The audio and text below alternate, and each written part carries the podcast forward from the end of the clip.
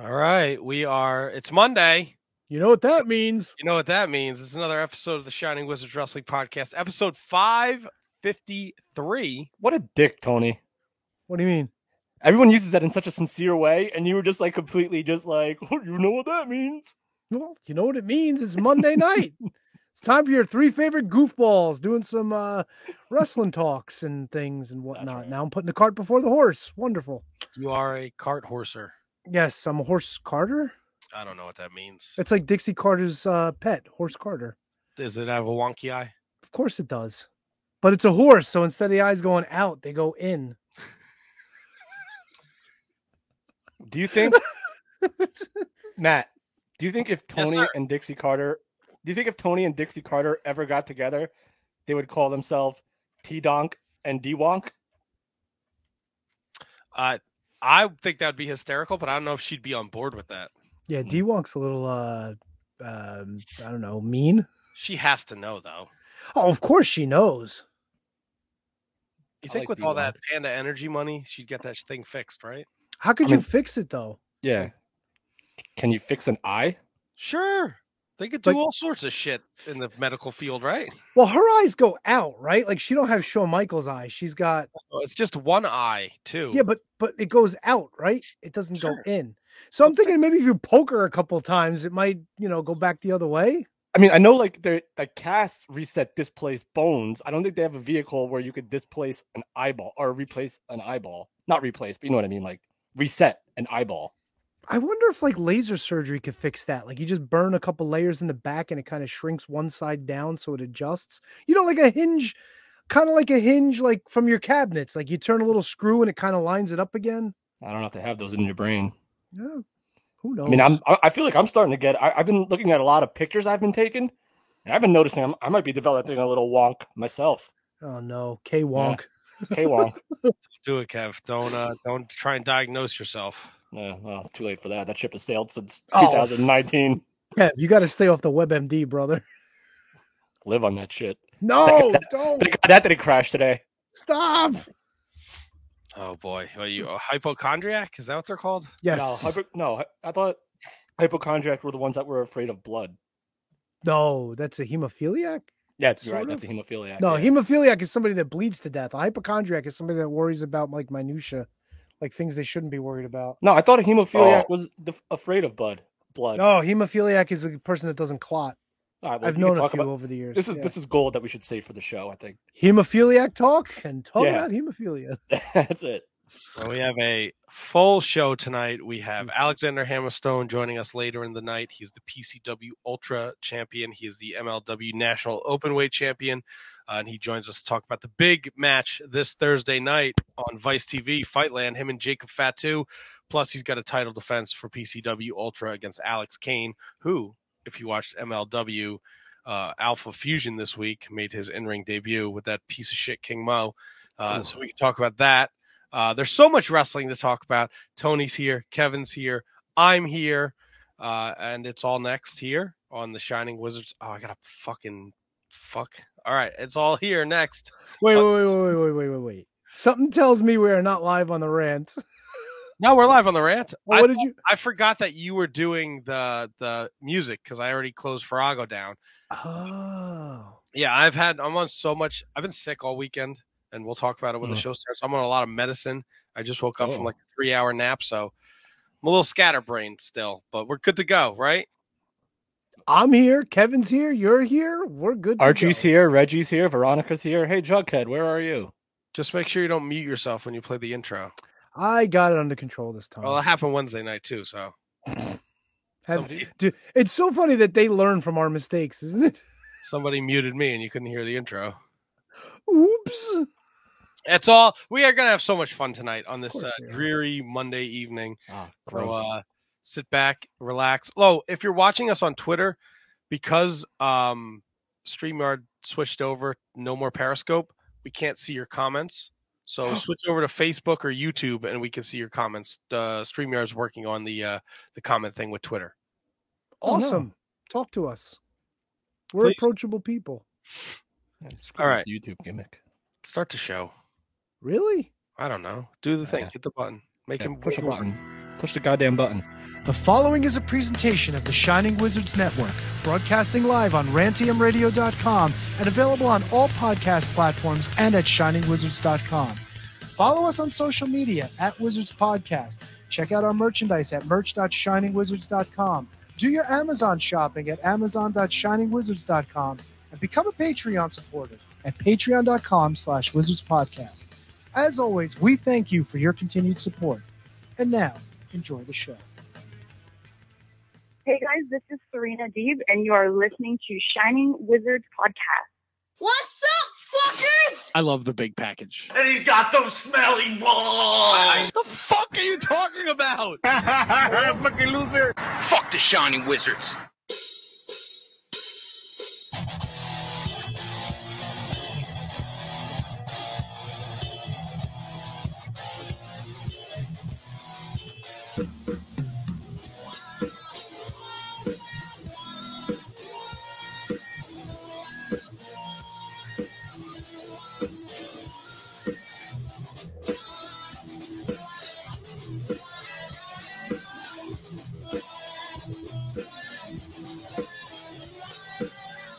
You are listening to us live on the rant, rantiumradio.com. You are watching us live on tons of social media, including Facebook, YouTube, Twitch, and Twitter. You're downloading us in podcast form because we are on every single podcasting platform known to man, woman, and beast. We are, of course, the Shining Wizards Wrestling Podcast, where it's wrestling talk. And talk about wrestling. Tony, Matt, KJG. Gentlemen, gentlemen, gentlemen, happy Monday to you both and uh welcome and what's going on? Hmm, not so happy for some of us. Ooh. why very who's not happy. happy? Well, I mean, maybe you're not not happy, but you're just a little under the weather ski. Yeah, I had a I had a weekend. I got uh my wife was was My sick wife. last week. Happy anniversary, Rhiannon. Oh hey. Six years now, yeah?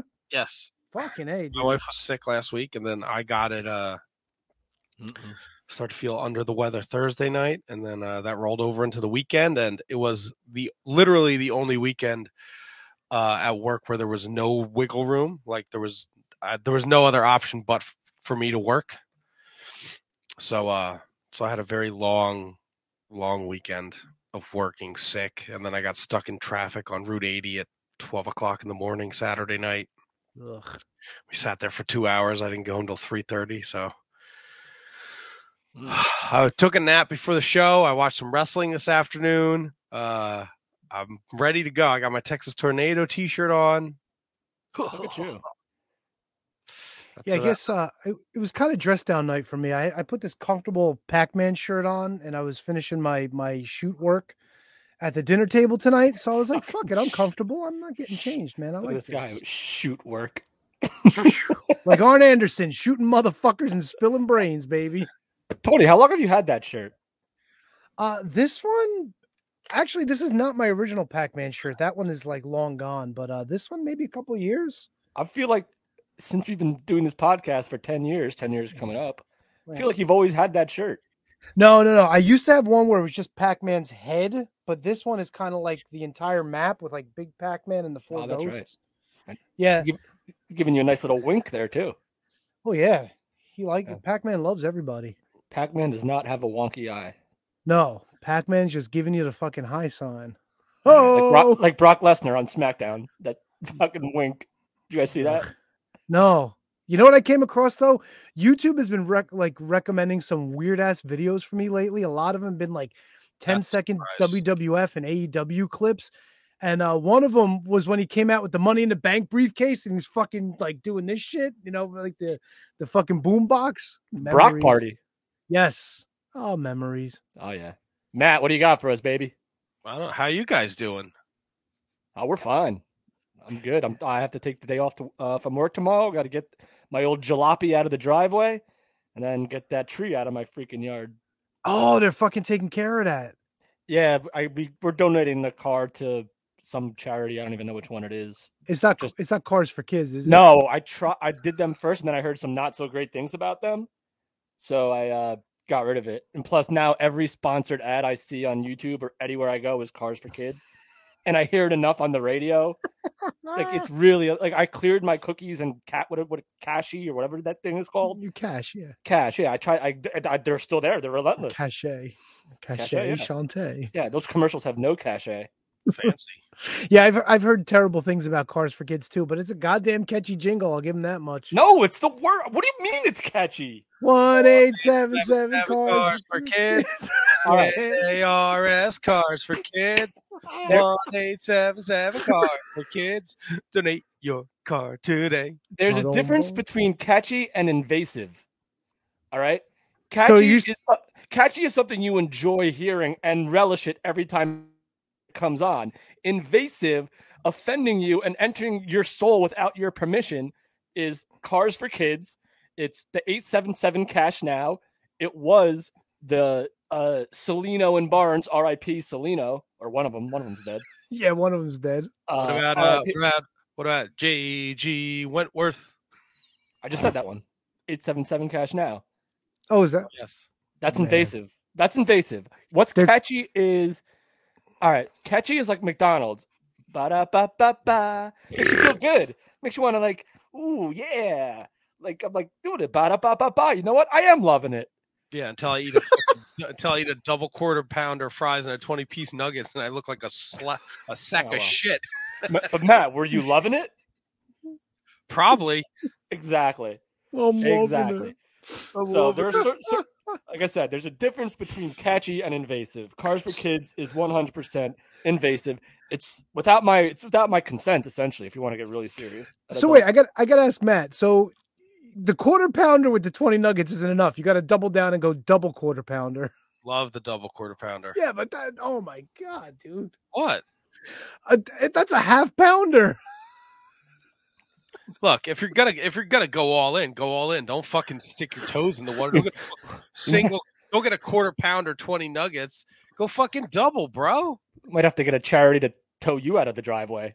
I'll tell you what, man. I've had no appetite since I've been sick all weekend, and it's really killing me. One eight seven seven Matt for kids. Oh god, that sounds terrible. I mean, I am Uncle Creepy.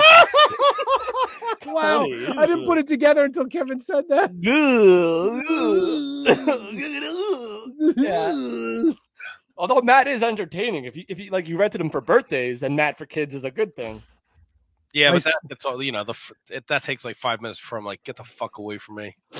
my son and I still talk about that time when you were uh you were here and he was real young. We were starting the show and I think you were changing your shirt because you just come from work. And he pointed at your nipple and he said you got pink and you yelled at him and said, Stop talking about my tits. It's very very possible. very possible I did that. Look, I have no filter. I don't know what to tell you. Oh, I've we laugh spent- about it to I have to It's spend awesome. all week with my filter on, and even that is borderline. I got stung by a bee while I was working the farmers market on Saturday, and I audibly said while there were people standing around the truck, "God damn motherfucker!" You were like biatch. And uh, some lady, like, "Are you okay?" And I'm like, "I just got stung by a bee," and she was like, "Do you want ice?" I'm like, "No, I'm fine." Some little kid was like, "He's tough." Yeah, after you cursed God and all of his creations. It hurt. I didn't even see the bee. The bee landed on the kid I was working with, and he tried to fucking swat it, and fucking he swatted it into me. See, the Doesn't- problem was he should have gave it a heart attack. That's how you get rid of bees. Well, doesn't the bee die after it stings you? If the stinger shit. falls off, yes. It fucking stung me. I don't give a shit what happened to it afterwards. Ah, it's a good revenge is best best served cold, right? That's a Yeah, pretty fuck cold that bee. revenge. Fucker. Son of a bitch. Tony, how are you? Uh, I got closed tear ducts. I had to get a fucking spoon or a knife or some shit put in my eyes on Friday to fucking open them up. Wait, you had ducks in your eyes. Yeah, tear ducts. So like normally when your eyes produce like moisture, they go through the little ducts so they go away from your eyes. Well, mine are all closed up, so I'm fucking constantly crying, which is fucking what- awful. When you were done, did you quack?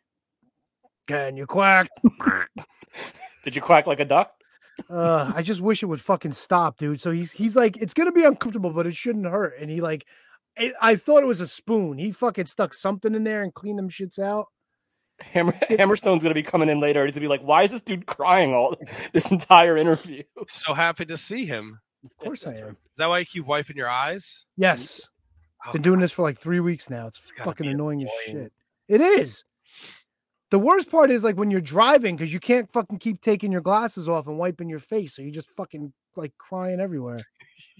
it's fucking terrible. It's almost like fucking listening to REO Speedwagon on loop. Like I'm just like fucking like pissy eyes. Wow, man. Yeah. Is this what happens when you get older? I, I guess. Mm-hmm.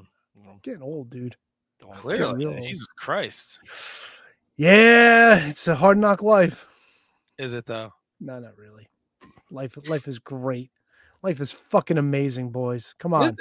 All this wrestling, forbidden doors, and championships, and all this great shit. Come on. Come on.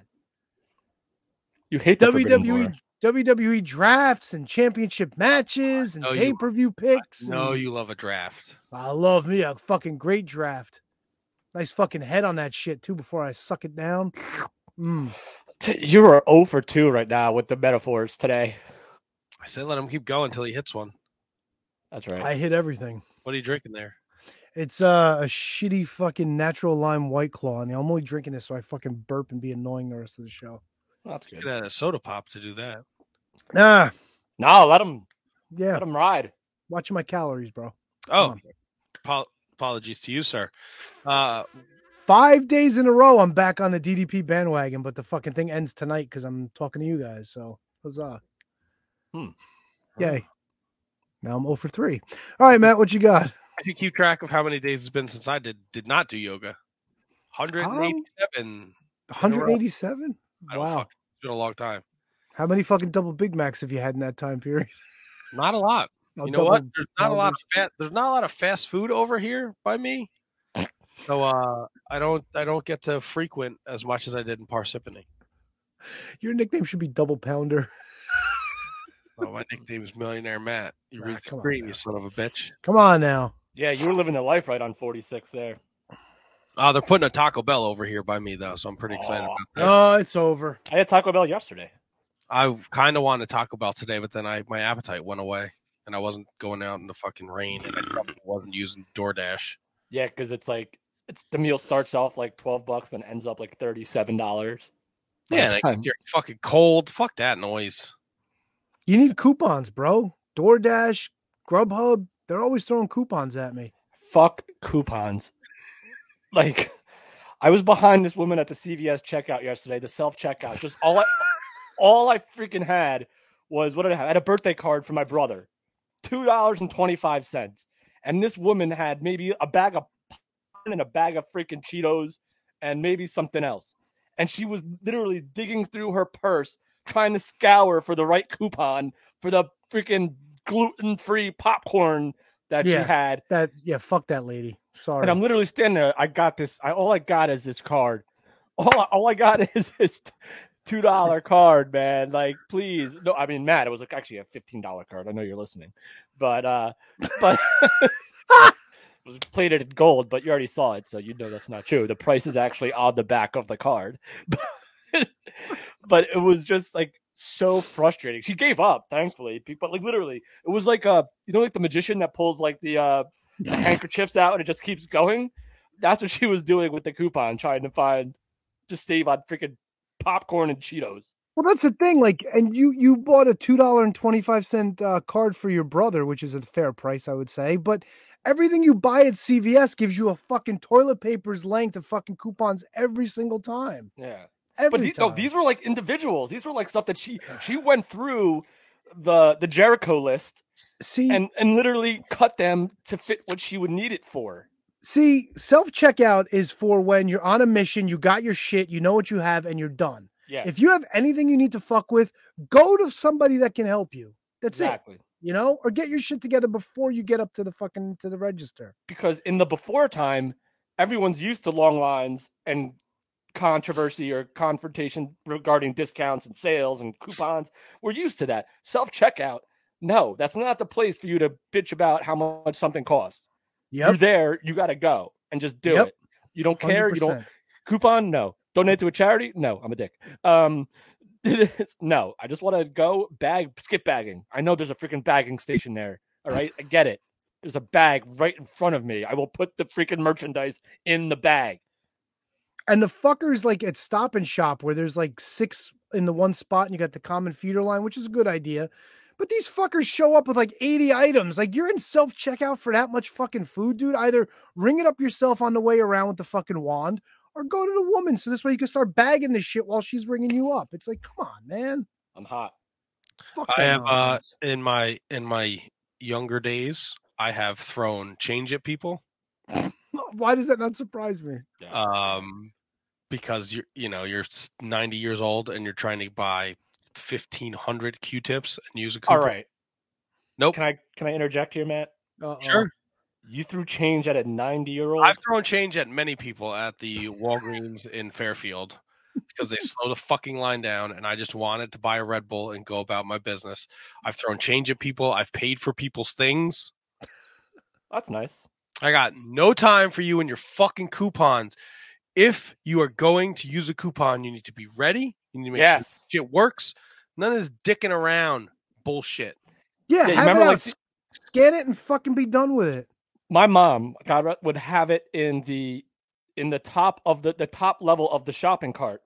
She would go look while she was shopping, and then make sure she had the coupon ready for when the purchase was being made.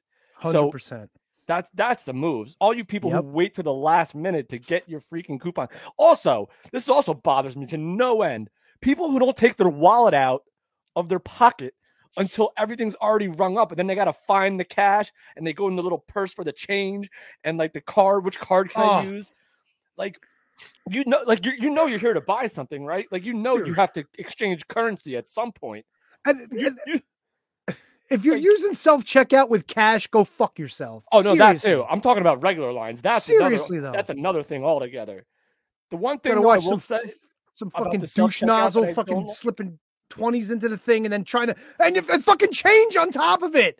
If Yeah. it's twenty one, if it's twenty dollars and like fifteen cents, this fucker's in his pocket putting pennies in the machine. You motherfucker! Put a dollar in and get the fuck out of the way. exactly. Oh my god, dude, people are the worst. Yeah, cash at at the self checkout. You're done. You're done with me. Like if I ever see you, like if like you could be like Matt, like Matt threw change at a 90 year old. You could be like my great aunt Sophie, and if I see you putting cash in a self checkout, Sophie, you might be dead in a couple years, but you're dead to me right now. Now look, I'm gonna you're gonna be mad. I do cash at the self checkout. All right, so Matt, you're, a different animal to me. I feel like you don't dabble. I feel like you'd rather prefer to pay cash on stuff than credit in life in general. I feel like.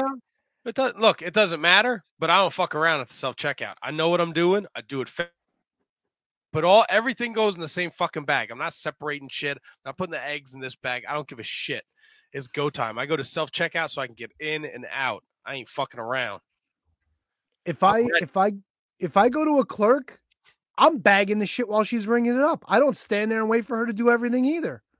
Exactly. I get to the end of the register. I'm putting the shit in bags. When she gives me the total, I put the the credit card in the machine, and I keep on bagging. you Get know me what? the fuck out. You know what you're saying to the world if you do the opposite of what you just said. You're saying that you would rather be here than anywhere you have to go. Like either you hate your kids, you hate your husband, you hate your wife. I would rather be here making other people's lives miserable. Because when I go home, it's inevitable that I'm making my family's life miserable. Bravo, sir. Bravo. Sounds about Holy right. shit. Sounds about right. I mean, I work in the Ah. service industry, and I can tell you that people are just stupid. I assume everyone is stupid until you prove me otherwise. That's yeah. That's a great way to look at stuff, Matt. That's a. Gr- I, I'm not gonna lie to you. People in who have never been in the service industry or the customer service industry won't understand that and they think, "Wow, that's a shitty way to look at life." But no, not until you've been in it. Whether you've served, bartend, customer service, everything. I, I- a FedEx guy, uh, uh, you know, Amazon delivery guy. Until you've done that and dealt with people, that is a that's a brilliant way to look at life. I've said it before. I think everyone at some there needs to be like a like a course where you have to like work in a restaurant for like a month. So eh, so you realize how awful people are, uh, and understand that when you go to a restaurant, it's not always the fucking server's fault, and you need to take other things into consideration. I make a sign on the pizza truck, cash only at the truck. No mm-hmm. one ever reads the fucking sign, and the people mm-hmm. say cash only. You don't take Venmo. Yeah. No, it's not fucking cash, stupid. Yeah. Cash only means cash only. Yeah, we're- we're not a vendor table at a freaking indie show. We don't just take Venmo payments for our t-shirts. fucking dildos. People are ah! people are just dumb. That's what it is. If you are not dumb, prove me wrong, and I will say you are not dumb. And I'm one of the biggest dummies out there. So That's a good bring point. Bring it on. So we're all everyone's doing good though. Tony's guys tear ducts are open. Kevin's not doing coupon cutting anytime soon. I am very hoarse. Hmm. So that's good. Where do you guys want to this, start? I do respect the savings though, because I'm I'm getting into saving money. Saving money is a good thing. Hmm. Saving money is a very good thing. I don't Where know. do you guys want? Where what? I know. I'm, I heard you say, "Where do you guys want to start tonight?" And I was like, "I don't know." I don't know. Ooh, can we start with local news? um like wrestling news? Yeah, of course. What do Oh, you talking local about wrestling news. killing themselves in, in a fucking car in Newark in a garage? No, that's not wrestling news. Well, this is wrestling news. Uh, friend of the show, Kayla Sparks, was invited back to AEW. She wrestled in Rochester. It's going to be on Dark this week, and she suffered a broken nose. Did you see the pictures? And Tony's frozen. Oh no, you're frozen. Now you're okay. Oh. You there? Everybody froze. Everybody's back though. So Kayla Sparks. Got chopped in the nose, and her nose was broken. So there's that. And her her series made its red carpet premiere this week too. So huzzah! Huzzah. Yes. Huzzah indeed. Also, uh Yes. I Oh, and uh, Justin Corino is on that AW Dark as well. So another local boy done good. so is Kevin Matthews. Yes. Yes. Against Wrestling friend of the show, Sonny Kiss. Friends Wrestling Friends. I love it. Fucking Yeah, A, dude. I actually I, I talked to Cam about that, and Oh, here like, we go. Ah, I'm saying, what do you, what do you want from me? We talk. Listen, you're dropping names. I gotta, I, I gotta work the gimmick with you. I mean, That's a I great can't just point. let it hang there. That's a great point. It is my gimmick. Uh, he felt glorious. Yeah, he felt really good after the match. Thanks, Sonny, and it was it was awesome. I can't wait to to watch that. So, and he is loading up his show in November with a lot of AEW names. Nice. Colt, uh, Dante, uh, God, I was ready his Martin. last name. Mar- Dante Martin, uh, the acclaim, Joey Janela, Bear Country. It's an AEW palooza. AEW, uh, AE Wrestle Pro. Yeah, and they they added uh I think Holodead too, and that Yep. little shit that little useless shit Marko Stunt. I want you to come to this show just for that. So I could kick him, give him a big boot and a leg drop. I just want to see. Yeah. I, I, I just want to see you to like tell like somebody how you feel about them in person. Are you kidding me? Matt's got 30 bucks for the combo already. He's going to take the fucking Polaroid with him. He's going to get the autograph. He's probably going to get a fun size t shirt. Are you fucking kidding me? No, I don't want a fun size t-shirt. I got enough Of course you t-shirts. Tell you what, that fucking pro wrestling crate's awesome. They keep sending me those goddamn fucking major wrestling podcast t-shirts. What? You're fucking I'm an XL, Kevin. I can't give it to you. You'll be fucking swimming in it. That's a good point. I like the Toy Story one, the figure, toy figure, whatever the fuck it is, because it's comfy cozy. Now I Figure got like story. it's Adventures in Babysitting ripoff one, Adventures in Figure Collecting. That's a great idea. Like I'm never gonna fucking wear this thing. Well, how, what what if I can give it to a major mark that would appreciate it? I don't know. Do they watch the show? I can demand it to do. I'm a whore. I'm a whore for this fucking. No, I'm, I'm with you. I share the I share the live feed in there when we have something that's that's relevant to to them. I just don't want to go overboard. Ugh. So where do you Oh. guys want to stow? Oh. Well, you mentioned whores, and all I'm thinking of is Terry Funk. So maybe we should talk about Onita and FMW. Did you guys watch Dark Side this week? I did. I did. I, I- did not. I don't I- care. So talk about it. I've it's it's not going to be long to be honest with you. I don't think there was a whole lot of meat on the bone with this one, but it was the uh, FMW story and mostly focusing on Onita being the kingpin of uh of uh, FMW and also Matt's favorite wrestler Terry Funk. Yes, you have an opinion? Of course, I have an opinion. Well, you put your hand up. I thought you needed to stop me for something. Yeah, well, you said there's not a lot of meat on the bone, and I think the most interesting thing of this whole FMW story is how Onita's wrestling career ended. Against um well the first time it was against Hayabusa in a fucking No, when he was like a regular wrestler, and then he fucking jumped out of the ring and broke his fucking kneecap. was that in the story? Did I miss something? Yes, that was in the story. He was. He had finished wrestling a match, and he was leaving the ring, and he stood for. He jumped from the apron to the floor, and he fucking blew out his kneecap. Can I can I throw out a complaint? It took me about 20 minutes to get fucking Xfinity working because the fucking the thing froze up, then the audio was off. Like Onita was talking, but it was Cactus Jack on the screen and his mouth was moving. I had to fucking stop it, shut the TV, turn it back on because I got one of them fire stick. You know, I got a fire TV, one of those Amazon jobs. That's a terrible idea. What was all fucked up, dude? Like, and, and of course, it was the, the one thing that I was trying to watch before the show started, so that aggravated me. Yeah, I hate the fire. I hate the fire stick. But it's the whole TV. It's like the entire gimmick is built into the television. I understand. It's not a bad TV either. It's You uh you should have come to me before you bought that TV. coming. I would have let you know. Fire stick's bad. Fire bad. um, yeah, all my favorites were there. Terry Funk was there. Sabu was there. Uh, uh Ricky Fuji. yes, dude. Sabu was actually like really into the story too. Like he was fucking making me laugh. He was funny as un- shit. It's an unbelievable story. but it wasn't i guess i guess it was more of a come down story than like what the other stories have been you know what i'm saying like i, I get it the ring announcer had problems with the mafia so he killed himself and the, the best story though was when sabu was getting jumped by the yakuza and mike awesome was fucking throwing him off great fucking story Yeah, but I think like the dark side is like that that death match style too. Like for the '90s, that wasn't a thing, and here these guys are fucking going over there doing these crazy fucking exploding ring matches. Terry Funk's fucking wrestling in these fucking matches, and the stadiums are packed to the gills, and then they just Onita has to continuously try and top it. And I definitely have that fire match on VHS somewhere. is that oh the one with the ropes being on fire i have a feeling i watched it at your house years Yeah, I ago definitely have that somewhere. But uh, I mean, that was the thing. Like when I when we were tape trading in the '90s, like once I saw one exploding barbed wire death match, I couldn't get enough, and I was fucking going on RF Video, getting his little pamphlets in the mail, and ordering any fucking tape that had a crazy fucking barbed wire death match, alligator death match, cactus death match, panes of glass death match. didn't he have a match on an island somewhere and you had to swim Yeah. to shore Yeah, and a match on an island, and if you in the water, it exploded. Like I couldn't get enough of it.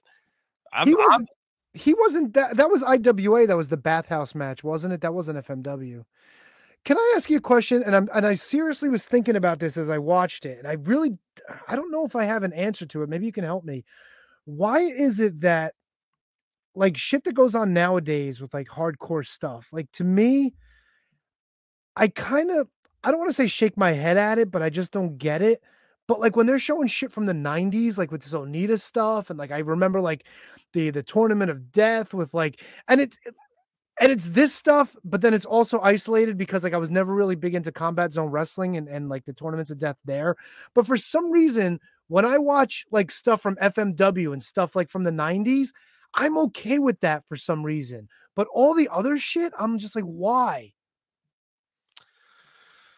I think that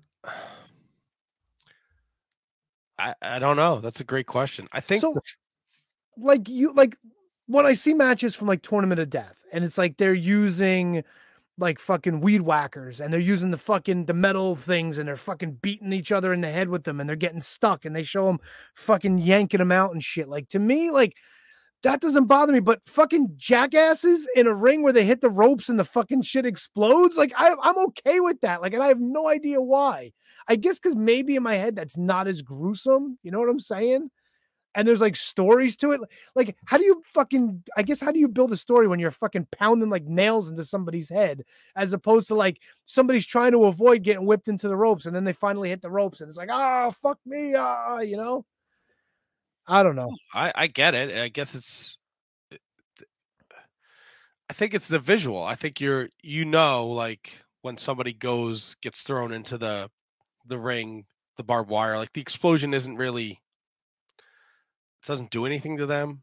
No, but the barbed but- wire does, of course. Barbed wire does, but like the thing is like it's like by the time we got to wherever we were in, in the mid 2000s it was everyone had to you have it's all been seen we've all seen it before so that's when you get the weed whackers the what are they gustif plates That's it. That's what they're called. Gusset uh, plates. the, Yes. the fucking the spikes the the the the stakes in the head and the you know people cutting people's tongues and all sorts of crazy shit like it's just it, it's all you've seen it before so everyone tries to one up themselves and people are looking for their 15 minutes Yeah, like I still remember I had uh I bought from some dude in Canada. It was like wrestling shoots and wrestling injuries. You might have watched them with me. I don't remember. It was a long time ago. They were VHS compilations and I think it was Madman Pondo. Somebody just took a pair of scissors and fucking just sliced the back of his arm open. It was literally looked like fucking lips. Like that's how big it was. It's like why? But when I watch Onita fucking throwing Terry Funk into the ropes and the fucking baboom and this and that, like I'm fucking I'm into it. Like it's so weird. It's i think it's just a visual like you're not like look even when like pogo is like jamming something in somebody's head like somebody's holding on to that end and these they're not really digging it into that the open wound Oh, dude, and that poor woman from the fucking women's match when they showed her, she was all burnt up from the fireball. Yikes. it's just about put it was it's pushing the envelope look when you got a stadium full of fucking people See, I think that's the other thing too, because FMW has drawn like 30, 40,000 people to these shows. Like, th- that's a fucking huge crowd to watch idiots fucking wrestle around with bombs at ringside, you know? look man fucking onita was over he was like the and i did not i did not know this until um oh the mark order podcast Join the Mark Order. i did not know this until i watched it he was like a super fucking baby face Yeah. I didn't know about the ring announcer taking over and fucking running from the mob. Um, what I mean, Hayabusa, of course, you know they, they covered that. is, uh, they Fucking- they didn't. He made a comment like Hayabusa wasn't a deathmatch guy, but they didn't really go into that. Yeah, and I'm I'm honestly surprised they showed the footage of him hurting himself. I was very surprised at that. Like, I get it, there was a disclaimer, but that's kind of one of those things where they could have just talked around it. You know what I'm saying? It was, but you know, you're showing all the him doing all these fucking high flying moves. Oh, I know. It was I just get a, it. I get it. a little error, a little slipsky. It's rough. Can I can I ask a serious question? And like I know, like I'm I'm known for like picking on Jericho. Jericho had plugs done, no? I don't know, He, the front of his hair doesn't look a little off to you? dude. That's the fucking last thing I'm looking at. No, but like I don't know why it stuck out to me. And then I'm looking at Mick Foley's hairline. I'm looking like Terry Funk's a little thin, we know that, but like like Mick Foley's got a good head of hair. Like that's his hair. Like, but then you look at Jericho and like like right up front where like my shit is, it was like it looks like it's like sewn in or something. I don't know. It fucking it just stuck out to me for some random reason. You got some knack paying attention to detail, buddy. It just sometimes you know, like when you see something like that, it just stands out to you. Like I, I have no idea why. No idea. Just figured I'd throw it out there. I appreciate it. I appreciate it. Well, I thought it was a good episode. Uh, what is next week's episode? Oh, I have no idea. I have no idea. Is it Luna? Oh, she's you know, I always think it's Luna because she's like the picture. Oh, I saw Like- today. I was looking at the schedule today because I was trying. we lose Kevin? No, he started talking, and then oh, maybe we did. Uh, we lost him. Uh Kevin's gone to the dark side of the basement. Good golly, Miss Molly. I'm trying to see. Okay, yeah, the many faces of Luna Vachon is next week. Yes. Oh, Still this here. week. Sorry, not next week. This week. We got. Let me see. I could. I could give you the fucking the rest of the lineup here. Let me see. Blah blah blah blah. blah. Um. No. Next. Yeah. Wait. Okay. So this. No. This week, the seventh is uh the Johnny Canine story. Luna's in two weeks on the 14th. Then we've got XPW on the 21st, and the United States versus Vince McMahon on the 28th closes out season three. So that's what we have to look forward to. All right, I dig that. That XPW one should be interesting. Yeah, there's a there's a whole lot of back shit with Rob Black and and the porn industry and and who was it? Supreme apparently got his fucking fingers cut off or some shit because he fucked somebody's wife or something. I don't know. There's a whole bunch of wacky stories from F- from uh, XPW. Yeah, No- not the least of which was the invasion of one of the fucking ECW pay per views. Should be good times. Yeah, I'm excited. I think I I think I have one or two XPW VHS tapes. You have baptized in blood, right? I think I have that too. Yeah. I don't know what the second one is. We might, you know, I know we've fallen behind a little bit on the uh, Patreon stuff. Maybe we should do some XPW watch alongs. Might oh be God, that'd be fantastic. It'd be a fucking great time. I don't. I don't think I've ever seen an XPW show. Well, that's even more of a reason for us to do it then. Oh yeah. I I may have bought the VHS and I may not have even watched it. That- like, the only the only thing I know about XPW is what they did at that show. That's it. That's all I know. I mean, I mean, I mean, obviously, I know a little bit more about them, but that's all I know in terms of like who was there, who was like who was a part of the company. That, but didn't a lot of ECW guys go to XPW? Once Yeah. EC Once ECW closed up for sure. Shane Douglas was there, Terry Funk, Sabu, uh Sandman yeah, was there, right? Sandman. Oh, isn't that where New Jack almost tried to kill Vic Grimes? Was that an XPW show? Maybe. When he Mhm. threw him off the scaffold and he almost he was trying to aim for for the corner post, but he couldn't get him there. Don't know. Maybe. Uh, Don't know. T Donk. uh, sorry. Old Okay. man memories. No, no. I mean, listen, you're the only one that really kind of knows, so that's something. Big Dick Dudley was there. Chris Candido was there. Uh, I know uh, Luke Hawx was there. Altar Boy Luke when he was very very young. Oh That's God, I did know. I did know that, but that's just because of Luke. That's not because of them. Right. Luke and his boy are crushing things in the NWA right now. Are they ever? Crushing. And watched- on the and on this on the screen, his his character debuted in uh in Heels too, I believe. He's a I watched- heel. Goddamn. Motherfucker. I watched some NWA Power, Tony. Oh boy. What'd you think of Tim Storm getting ready to go at it with strictly business? And who of all people shuts it down? Mr. Nick Aldis. What's going on here? I don't know. I don't know. I think Tim Storm needs to watch his Cooley. 'cause, Uh, I wouldn't trust Nick Aldis as far as I could throw him. Oh, you think it's going to be one of these Tim Storm falls for the old stinger trap with strictly business? Look, I don't. How do I say this without?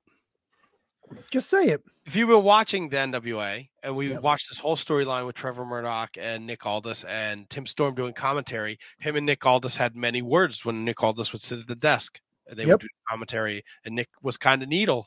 Um, Tim Storm. So to have Tim, uh, to have Nick Aldis come out and make this, not necessarily make the save, but just stop it from happening, Yep. Shut it down. it leaves more questions than answers for me. I wonder. I do wonder if this is going to lead to like maybe a, a Nick Aldis, uh, Tim Storm versus Latimer and Adonis, and then maybe Nick Aldis leaves strictly business, or maybe it was all a ruse, and they set up Tim Storm and they they send him packing. Uh, I don't know. I- I'm very interested to see this. It sounded like when Thomas Latimer was cutting his promo that maybe Nick Aldis was on the, the outskirts of strictly business because he no longer had a championship belt. You know what else I like too? Like Joe Galli and Nick Aldis have been butting heads for a while on NWA. And when Tim Storm was in trouble, Joe Galli had no problem leaving commentary to jump in there to try to stop the shit from happening. So So Galli's got he's got fucking balls of steel. fucking brass balls that guy. He's the he could be he could be one of my he he could be my favorite announcer in the business right now. Him and Tim Storm, honestly, I think is the best pair. Unfortunately, they fucking lose it when fucking Velvet Time sits in with them and they keep splitting them up for who knows what reason. But the two of them together are fucking magical, dude. They are a great commentary team. This will be uh I think this is right in Kevin's wheelhouse there. Oh, give it to me. I actually enjoy the hot mess Chelsea Green character. Yeah. Oh yeah, legend. Uh, she came out and she interrupted a, uh, uh, a Melina and a May Valentine promo. Um, so I thought that was highly entertaining. Hello, Melina. What do you like about being in the NWA? Who's that? That's May May. Valentine. She- oh, It's the same interview, and she like she tries to have emotion, but she just like says things like never changes her cadence. It's fucking hilarious. Is she is she from is she foreign? Is she from somewhere else? Yeah, she's Brazilian. She's Ah. Brazilian.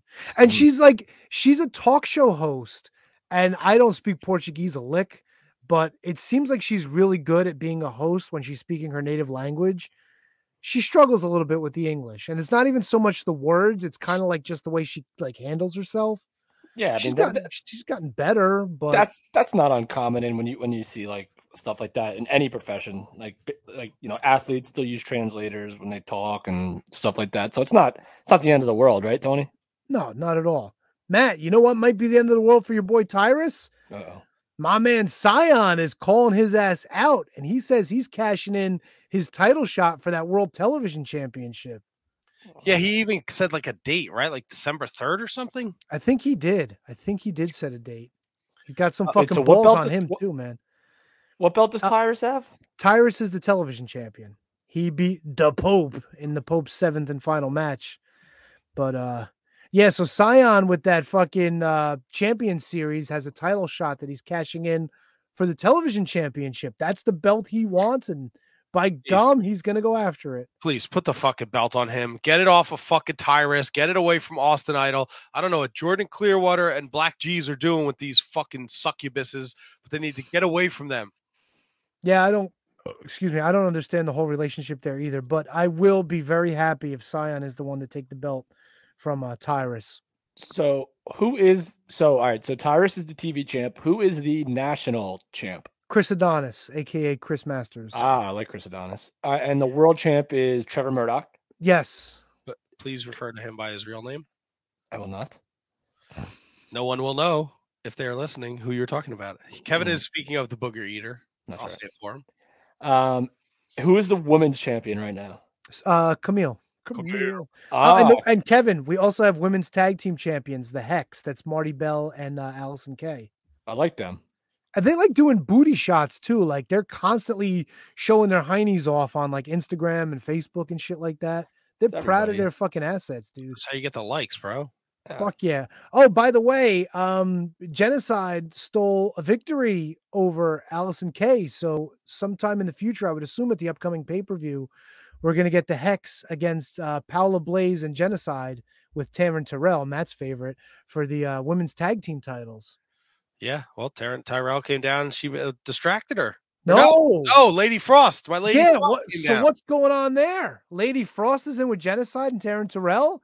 Lady Frost is in everybody's fucking business. She better watch herself. I like the Lady Frost. I like She'll the be- Lady Frost too, but ugh. She'll be appearing this Saturday at the Impact Wrestling Knockouts uh, pay per view, which nice. I don't know. It is it is technically a pay per view. It's ten bucks. Oh no. Does So, this mean? I don't know what it means because I we haven't gotten all the brackets for the tournament yet, so I don't. Oh, know. it's a tournament on top yeah, of it's a it. We may, tournament. we may have to skip that one. Well, I, let me see how it unfolds first, and then I'll figure out uh, maybe a formula. We've never we've never picked an Impact Plus special show. I'm just going to throw that out there. I'm not. no, no, against no, but no, no, but this is this isn't with the subscription. This is actual. It, it's on it's on FITE TV too. Yeah, you got to pay for this one. uh, From The spoilers are out there though, so I'm going to put the nil on that. Oh, it is. All right, then Oh, forget. I didn't know that. Yeah, if it's already in the books, we can't. We can't pick it. Oh, so maybe that's where I read it. Maybe a spoiler was Lady Frost. Um, Tony, Oh, did- oh, never mind. We'll finish NWA. What were you saying, Matt? yeah, we can go right into Impact from NWA if you want, but uh, we skipped. We talked about it, which led to the the start of the NWA conversation. Hawx Aerie defeated Colby Corino and J- JTG, uh, and I think the I think Hawx Aerie looked awesome.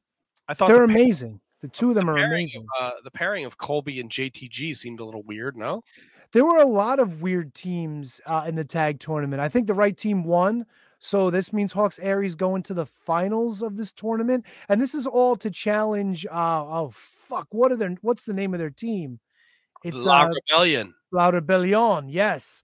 Uh, so I wouldn't call it a number one contenders tournament. I would call it the uh, the tournament to decide who's going to face the champs. I don't like conflating number one contender with a tournament winner. But anyway, that's beside the point. Technically, it's called an eliminator tournament. Well, there you go. So Hawx Aerie moves on to the final. Fucking Luke is awesome. We all know that. His son PJ, I'm telling you, people, don't sleep on PJ Hawx. The kid, he looks like the fucking pie fucker from American Pie, but don't let that fuck with you. He is awesome. He's smooth. He can work holds on the ground. He can fly when he needs to fly. And him and his him and his dad make a great fucking team. And Colby Corino's a little fucking ring hog. Did you notice he was in the ring for an awful long time in this match? A real long time. Almost like he didn't want to tag out to JTG. I didn't get it. There was dissension between them. Colby got upset when JTG sh- shook uh, Luke's hand at the beginning of the match. Yeah. Colby's uh he's he's a great fuck. They're all great. JTG's awesome, Colby's awesome, but yeah, those two did not fucking get along. Not in the least. It's been a minute since I watched the NWA, and I actually really enjoyed this episode of NWA Power. Yeah, they had a good one this week. They had a real good one this week. So who started the the Eliminator tournament uh, gimmick? Was that AEW or was that NWA? Who did it first? Because I know AEW calls all their tournaments Eliminators. It's just, I don't know, it's just a tournament. Yeah, but it's never been used before. Uh, like these two companies, I've never heard it ever. Well, technically, all the tournaments are single elimination. You know, you lose, you go home. Right. But it's It's- I always been described as such. It's Yeah, never yeah. been called an elim- like they call it like an they don't call it like it's almost like they don't they they don't like to use the word tournament or something like that. They call it or not tournament, but they don't like to call it like something and they just they just rather be eliminator, which is something that I've that's relatively new as far as I know in the business Well, yeah, to to brand it like that, yeah, you're right. But yeah, they've always just been like they've always called them like in long form single elimination tournaments or just tournaments. yeah, like round robin tournaments, like Well, round robin is a little different because of course, but I'm I'm just saying in terms of Yeah, no, I get I get what you mean. Descriptive mean. descriptors. So Kev, are we done with NWA? Because I want to move on for something for Kevin's wheelhouse. Well, I. Ju- Ju- Judais, Yes, and uh James Storm. yeah, what was this? They went to a, d- a no d- a double DQ. In like what two minutes? This Yeah, it shit? was real short. yeah, I don't get it. And then uh, the Pope and uh, Trevor Murdoch teamed up and they defeated the End and uh, Jeremiah Plunkett and Crimson in a three way match. But I think the big story was afterwards. Jax Dane has a he can cash in because his team won that tournament. He was going to cash in and take on Trevor Murdoch because Fat Boy Booger Eater jumped off the top rope and he hurt his knee. What? Don't make faces. You know I don't like this son of a bitch being the NWA World Champion. He eats his damn boogers. Don't know why he's going off the top rope. He had a bum wheel and Jax was going to cash in, but Crimson said, "Ah, ah." Yeah, but he go Trevor Murdoch goes off the top. His finisher is the top rope bulldog. He That's shouldn't. Don't go off the top rope, you fat." I think it was a splash on this one too, and he came down on his knee. I don't think he was going for the bulldog for this one. no, which is kinda weird. going- He's too big to be going off the top rope. I get it. They, they were trying to build like you know Jax Dane has this. He can cash in any time, but they're also building that Crimson's like fuck you, dude. You stuck it to me. Now I'm going to stick it to you. I, so I like that. They got a big blow off coming up at the next pay per view in a cage, so they're really building to that one. That that should be a fucking good match. And uh, I think that was NWA for the week. That was NWA for the week. It looked great. Then the the aesthetics from them doing the tapings at the Chase looked awesome. By the way, Yeah, yeah. The only the only thing that's weird is like sometimes they'll do like this match took place earlier in the day and there's like nobody there and the lights are all on and everything. I mean, I get it. It's a little different, but it always it it's always weird to me to see that now because we know that they could have crowds and then they have matches without crowds. But whatever, it looks cool. I agree. Kev, you know what I think might look cool, which I want to get your opinion on. All right. Um, what is the Let's hope I know what you're talking about here. what is the Impact Digital Media Championship? I all right. So I've seen it. I don't hundred percent know. could this be like a television championship where they could defend it on like streams on like Twitch and stuff? I think that's what I think that's what the objective is. It's because I honestly don't know, but I think that sounds like it might be where they're going with it. This is like I watched Impact, but I didn't, and I've seen like the the quotes and the headlines from from this. I think it's got to be just, but they don't use Twitch anymore, but they do have the YouTube like premium channel. So, but but that's entire impact. Tony, I don't know, Matt. I don't know if you did research on it. I don't know if you have it, but I'm thinking that it's maybe for before the impact. Maybe it'll be defended on there, but I don't even know if that could be on AXS TV too, for all I know. Uh, so the newest Impact title was revealed on Thursday's episode. The first champion will be crowned in a single elimination tournament that will be uh, that will come to a conclusion in a six way match at October 23rd's Bound for Glory. The title will be mainly featured and defended on the promotion's social media outlets as well as their Impact Plus streaming service. Both men and Oh, yeah. women were featured in the introduction video, indicating that it will be intergender. Starting tomorrow, two matches week will stream first on Impact Plus and their Ultimate Insider YouTube. Four matches will air in the week leading up to Bound for Glory. The first match will be Zicky Dice versus John Skyler and Hernandez against Crazy Steve. Okay, Kev, you made a face. I want to know what you're thinking. I don't know how I feel You could say it. I think I'm with you. about it being intergender. Bingo. Bingo. I mean, it's listen, it's fair, and we had uh Dave Yen on last week to talk about how you're if you're a wrestler, you're a wrestler. You don't really see the gender in it all. but- Uh, I just it like how do you how do you go I don't know. I'm like at a loss right now to be honest with you. I mean, I guess it's just like any other championship where you defend whoever's earned the right to to face it, whether it's a man or a woman or whatever. But would it be unfair of me just for it to be a, a, a to say that it should just be a man's title or a woman's title? It's it's weird because it, it doesn't have like a it's a digital media championship. It doesn't have any real like division. You know, it's weird. Like Yeah. it's it's almost like if you're gonna do it for men and women, like have it be like a, who had the better Twitch video, like they have a competition. You know what I'm saying? it, it- like it's, it's never been done before. So it's freaking bizarre and so I don't know. I guess maybe the old school fan of me and like the old mentality is just like, why isn't it just a, a men's belt?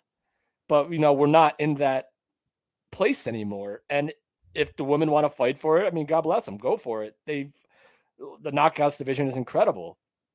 It's just, it's just weird because there's no, like, it, it's not like the X division because at least everyone like in their head knew what the X division really was, even though it, it was no limits or whatever. This is like, like, what is this? Like, what honestly, like the 24 7 championship, like anyone can win that. We get that. And it's uh, defended all the time. But this is like the digital media championship. It's just, it, it, it's it's never been done. Dare I say this is um this is them kind of borrowing the Matt Cardona internet wrestling champion idea? All right. So here's here's the difference with that. Matt never like he was never there was no he never defended it. Oh, but he did and he lost it to Effy. Of course, right now, but 20 years later. Like that was that was just his gimmick. It was a prop for him for his character. And of course, Effy has it now because Matt's trying to to bolster his character, but there's there's really no that that title more or less without being disrespectful isn't real. Like you know what I mean? No, I understand, but maybe Impact saw the success that he had. Like you have, look, you have Zicky Dice is involved in this tournament. Zicky Dice is great on social media. All right. So if it's guys, if it's guys and girls that are influencers that have other outlets on social media, and they're the ones that can challenge for it, but like can can like Big Kass come in and challenge for the digital media championship? Can uh can uh like Larry D come in and challenge for the digital media championship? I'm sure they can if they wanted to, but if you're Impact Wrestling, you, you look at this crop of talent. You have Zicky Dice signed. Um, I don't know who else is going to be in the tournament, but Zicky Dice has a great presence on social media. So why wouldn't you use someone like him?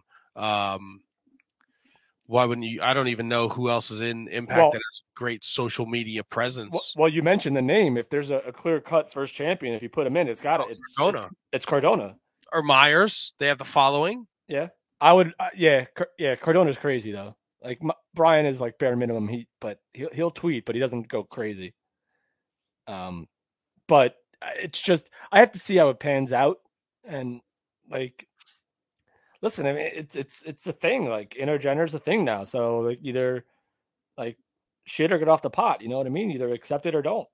So I don't like it. I accept it. Is what I'm saying basically.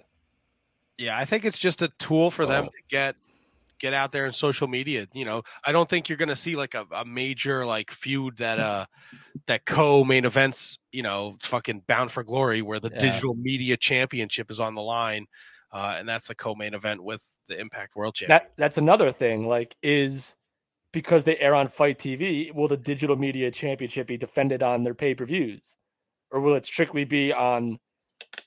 I mean, they don't. I guess, or will it strictly be on Impact Plus in its own vehicle? Yeah, I don't know. The press release says it will be streamed on Impact Plus uh, and their social me- social media outlets. So I guess we'll have to just wait and see what the you know who's in this and what the the whole meaning of it is. There really wasn't much else besides that little blurb that I read to you guys before. Yeah. So yeah, I, I saw it. I didn't. uh, At first, I thought it was a cool concept. I'm like, all right, it's a new belt, but I just thought, like wrestling fan, I just thought, oh, it's a new belt with a weird name. It's just another championship. Like, I didn't realize that it was going to be specifically designed for these uh, viewing avenues. Just thought it was another weird belt. Yeah, maybe it's something something that crosses over into being the elite and Sammy's vlog and any other popular YouTube wrestling shows that I'm not aware of. I know Josh Alexander has, or not Josh Alexander, Ethan Page I has did not even think. but I know that relationship Yeah, didn't really end, end well. So No, E- Ethan Page is good. He's got a great following. I actually watch a lot of his stuff now because he does a lot of like toy hunts. So I watch a lot of his stuff. His stuff with Danhausen, and I, I'm not a big fan of Danhausen, like the like the wrestler, but I'm a huge fan of Danhausen on social media. He's he's hysterical. Like his he does like the toy hunts with with Ethan Page, and it's they're great. it's very nice, very evil, Kevin. That's right. Oh yes, very nice. Yes, Danhausen likes this one. Get me that one. Um, what else from Impact, Kevin? How was uh Impact Wrestling on Thursday night? Uh, we saw. Uh, I guess the main the main program here was we, Josh Alexander had. I think this was this past weekend. Exercised option C, which he will now be uh challenging Christian at Bound for Glory. That may have been last week. I'm not sure, but they had a he had a match with uh uh you know with uh oh god what am I I'm blanking. Anyway, not not important. Uh, Christian Cage, Josh Alexander, Bound for Glory. Uh, other notable stuff from Impact is that you had uh, Heath returned to try to convince Rhino to avoid going back to Violent by Design with Eric Young, Joe Doering, and Deaner. Uh, but Rhino didn't make a decision really. Heath just wanted to come back and extract revenge on Violent by Design. Uh, and the main event was uh, uh, William Morrissey. I keep forgetting what the heck they call him against Eddie Edwards in a street fight. Moose was barred from ringside, but uh, Eddie Edwards did win. Alicia Edwards, of course, got involved, but then they beat the crap out of Eddie Edwards and made Alicia watch. So you know it's fun, but you know nothing that we haven't seen before um, when it comes to like a husband and wife character on TV. Um, Ace Austin, or no, Fulton lost to who did he lose to? Christopher Daniels. Yes, that's right. Christopher Daniels returned to the Impact Zone uh, for a match for the first time in ten years. So uh, it was that was cool, and he wasn't like SCU Christopher Daniels. He was like Fallen Angel Christopher Daniels, which was kind of cool. Nice. Yeah, it was really it was really cool. Um, uh, Rachel Ellering and Jordan Grace fought Madison Rayne and Taryn Terrell. Uh, the influence, if you will, they won. Brian Myers had a nice little segment with his flunkies. Uh, VSK is now clearly Brian Myers' favorite uh, professional wrestler under that learning tree. Everyone else can go kick rocks. Uh, Johnny Bravo is trying to still convince, not Johnny Bravo, Johnny Swinger is trying to still convince, you know, uh, Scott D'Amore not to go to Vegas because it's going to ruin his business. Lots of good stuff. Uh, fun, fun watch. I mean, nothing, nothing, nothing. Oh, uh, Trey Miguel won his match to go into uh, the the six way or the tournament for the X Division Championship since Josh Alexander has relinquished it because of option C. He beat former guest of the show Alex Zayne and the Laredo Kid in a uh, triple threat match. Nice. Uh, yeah. So there's, I'm sure there was a whole bunch of other stuff going on, but other than the, other than the uh, Christopher Daniels stuff and uh, and you know the main events and you know the vignettes and uh, you know it was just a good show. No, you really covered it. You, you covered it all right there, Kev. You hit everything uh, on the head there. I think if there was one thing you missed, it's the um, Oh, the fin uh, FinJuice. Yep, stuff? that was. But I mean, you you crushed it. And this next week or this week, excuse me, this Thursday, you're going to see Christian Cage and Josh Alexander against Ace Austin and Fulton. Uh, FinJuice and Chris Sabin against the Bullet Club of Hikuleo, Chris Bey, and El Fantasmo. The X Division tourney title tournament continues. Steve uh, Steve Maclin versus Black Taurus versus uh, Petey Williams, and uh, Heath is back this week too to cut a promo. So there's that. Can I ask you a question real quick? Like I get it, Josh Alexander's surrendered the X Division title and they're having a tournament. Um kind of strange they're having two tournaments at the same time. They're, I don't think they're the only ones too. Are, isn't WWE having two tournaments at the same time too? Yeah, WWE's got the King and the Queen of the Ring coming up, don't they? Uh I, I get it, King of the Ring, Queen of the Ring, whatever, but still, like two tournaments at once is a fucking it's like overkill, isn't it? Well, I mean, for Impact, the one tournament I think is a one night deal, so that's a little different than having it go on over a few weeks or a few months. So I'll give them a pass on that. But I agree. I found it. I, I noticed it too, Tony. I noticed it. Uh, I didn't I didn't realize it until he just said Josh Alexander again. I said, wait a minute, because he just surrendered the title. Why why are they trying to cram both of them in? But whatever.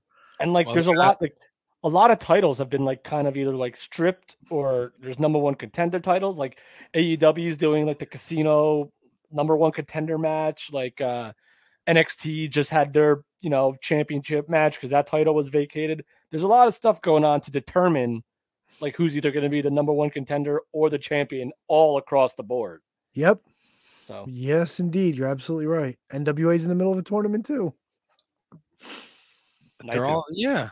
Uh, look, Kevin says it all the time when we talk about AEW. You're creating weekly TV. How are you gonna, you know, give these matches some purpose? We have to crown a new X Division champion, so these we're having these qualifying matches, and that'll lead to a six way at Bound for Glory. And then this digital media thing will also lead to a six way match at Bound for Glory. And I guess that's just a way to get more people on the on the TV. Oh my box. god! So Tony, they have three tournaments: the digital media, this X Division, and then the Knockouts pay per view one, Oh, brother. which again is a one night thing. So we'll let it let it ride, I guess. Yeah, and that's happening this weekend. Your Knockouts pay per view tournament and your eight women tournament features Mercedes Martinez, Chelsea Green, Renee Michelle, Lady Frost, Tasha Steelz, Rachel Ellering, Jamie Senegal, and I think there's one more that I missed. Was it Rachel? Did I say Rachel Ellering? Yes, sir. I guess there's one more person that has to be announced. So wait, so then it wasn't taped yet, then, or maybe it was and just didn't announce. it. has. They just haven't Yeah. announced it yet. Uh, there's also uh, T- Deonna Purrazzo defends the title against the T- TBA. Mm. Mm. That segment on Impact was incredible. They did a thing where Mick, uh, where Deonna Purrazzo went to Mickie James's like farm and her barn, and they just had a complete, absolute knockout, drag out fight, like all over, the, like in the horses and on the in the hay and and all that stuff. They were both wearing white t-shirts, which was okay for me. Fuck Um, yeah. They they did they get like water. I mean, it wasn't it wasn't anything like sick, like attitude era sick. It wasn't anything Was it- bad at all. Was it hardcore country? It was hardcore country, Fuck and it was yeah, very dude. virtuose. God damn. No, but no, th- that withstanding, I, I don't think that was their intent. Although I'm sure they weren't complaining about it, but they just literally happened to be both wearing uh, white shirts at towards the end of it. But Hey again, man, I got half a chub when Terry Funk was in that fucking uh, stallion match where he almost got kicked in the face. I'm sorry, what? Who did he wrestle in that match, Matt? In WCW was that was that was that against Candido? Remember they had the hardcore match in the stable and the horse Oh, when he got kicked kicked- Terry yeah. Funk? I, I do remember that was like like late It, WCW. it like- was against Candido, wasn't it? Why? yeah, because Candido would wear the funk trunks. yeah, listen, It's a Terry Funk kind of night on the Shining Wizards. yeah. It is. Uh, also on this Knockouts pay per view, uh, Rosemary and Havoc defend the tag titles against uh, the Influence, which is Madison Rayne and Tennille Dashwood, and then there will be a Monsters Ball match. They have yet to announce Whoa. who is taking place, but it will be uh, a match to honor Daffney, who, along with Taylor Wilde, participated in the first women's Monster Ball match. I got monster balls. You want to fucking have a Yeah, match over cool. here? That's dope. T- yes, please. Let me see your monster balls. uh, they also announced that Turning Point will air November Turn the 20th. point. At Sam's Town in Las Vegas for the Impact Plus uh, event for November. So we have that to look forward to Yay. for Impact Wrestling. Sounds so excited about that, Tony. I am. I'm thrilled. Sam's Town's a fucking great venue for wrestling. Lots of Ring of Honor there too. Oh yeah, buddy. Come on, man. I know my shit. Clearly. I know my shit. All right. Where do we go next, guys? I, I think I think I think Tony made the the transition for us. Ring of Honor? Yeah, because I actually watched it. Fucking A, Kevin. Holy shit. Uh, Wait, the episode from Friday is the latest episode, right? Hope Yes. so. Uh, October first. Actually, hap- again, happy birthday to my brother. No relation. October October first was his birthday. Oh, I get. I know what I said. Happy birthday to my brother. No relation. That's right. It's a very, it's a very, it's a very weird family. Oh, I'm laughing and crying. Well, because you're you're quacking like a duck. Tear ducts are busted. Oh, fucking A, dude. Uh, so Ring of Honor, Ring of Honor TV this week was a, a humdinger of an episode. We got yeah. uh, two great matches and a nice segment with the new Ring of Honor Women's Champion Rok-C. Yeah. Sorry, I t- actually turned my mic off so I didn't hawk a loogie into it. Ah, hawk away. Uh, the show opened with the Briscoes taking on Alex Zayne and Taylor Rust in some tag team action. So, are they a regular team now, Matt? Yeah, the Briscoes have been a team for a while. Mm, good. That's a, that's a great point. Sorry, I had to jump on that one. Oh, you I've, nailed been, it. You got I've had an O for all night. I had to take a swing at that one. Nope. you totally you, you earned that one. That was good. Uh, Kevin, they are not a regular tag team. No. Hey, is Brian Zane still involved with Ring of Honor? The commentary interview guy? Yes. Good for him. You ever watch Wrestling with Regret? No. You should watch it. It's pretty funny. He covers like a lot of old pay per views. He does recaps of like current pay per views, and he's he's pretty good. He's pretty good. I'll be All sure right. to watch it. Kevin, Sorry, that's my tag match? What's that? What did you think of the tag match? I mean, it's it's the Briscoes and and uh, I mean, I don't really know a whole lot about the about Al- Alex Zayne other than what we went through with him on the show and stuff. But dude, that Taylor Rust guy, like I know he was in NXT and stuff. Like to me, he's a keeper. Like I don't understand like why you like. Like I, I- I, know I watched the pay per view right. I watched the the bat. What was it? The battle royal he was in. He ended up winning or something. Or is that Alex Zayne that that? Alex Zane won the battle royal. He beat Jake Atlas. Yes. Okay. So I remember, like, I didn't see it then, but like, I when watching it, like watching it, I watched it at work today. Full disclosure. Um, and I was like, dude, like, this guy's a this guy could be something. I mean, not that he's not something, but like, this guy could be something. I was a little like, he'll be, he's gonna do big things. Now, Matt, let me ask you this: Yes. Was he in Ring of Honor before he was signed to? WWE? He was in the Ring of Honor Pure Tournament last summer, and then he got signed to the the the, WWE. And then he was in fucking Diamond Mine too. Yeah, that yeah, with with uh, Roderick Strong and Which- Malcolm Bivens. Yeah, to your point, Kevin, doesn't make fucking sense because the dude looks like a million bucks. He can wrestle his balls off. I don't understand why he's not still in NXT and Diamond Mine. Oh, NXT 2.0. Diamond Mine. Diamond Mine won't be a thing much longer either. Oh, really? No, I don't know that. I'm just assuming based on the direction that they're going. Like Uh, why why why bring attention to actual athletes and wrestlers when you can have a freaking carnival of clowns and garbage. Ah, Thank God. Thank, it. thank God it. Hit Row got moved. And I like Hit Row. I think Hit Row actually probably could have benefited on NXT, but thank God they're out of there. Thank God Swerve is I mean not I mean SmackDown is the better of the two evils, I guess you can say.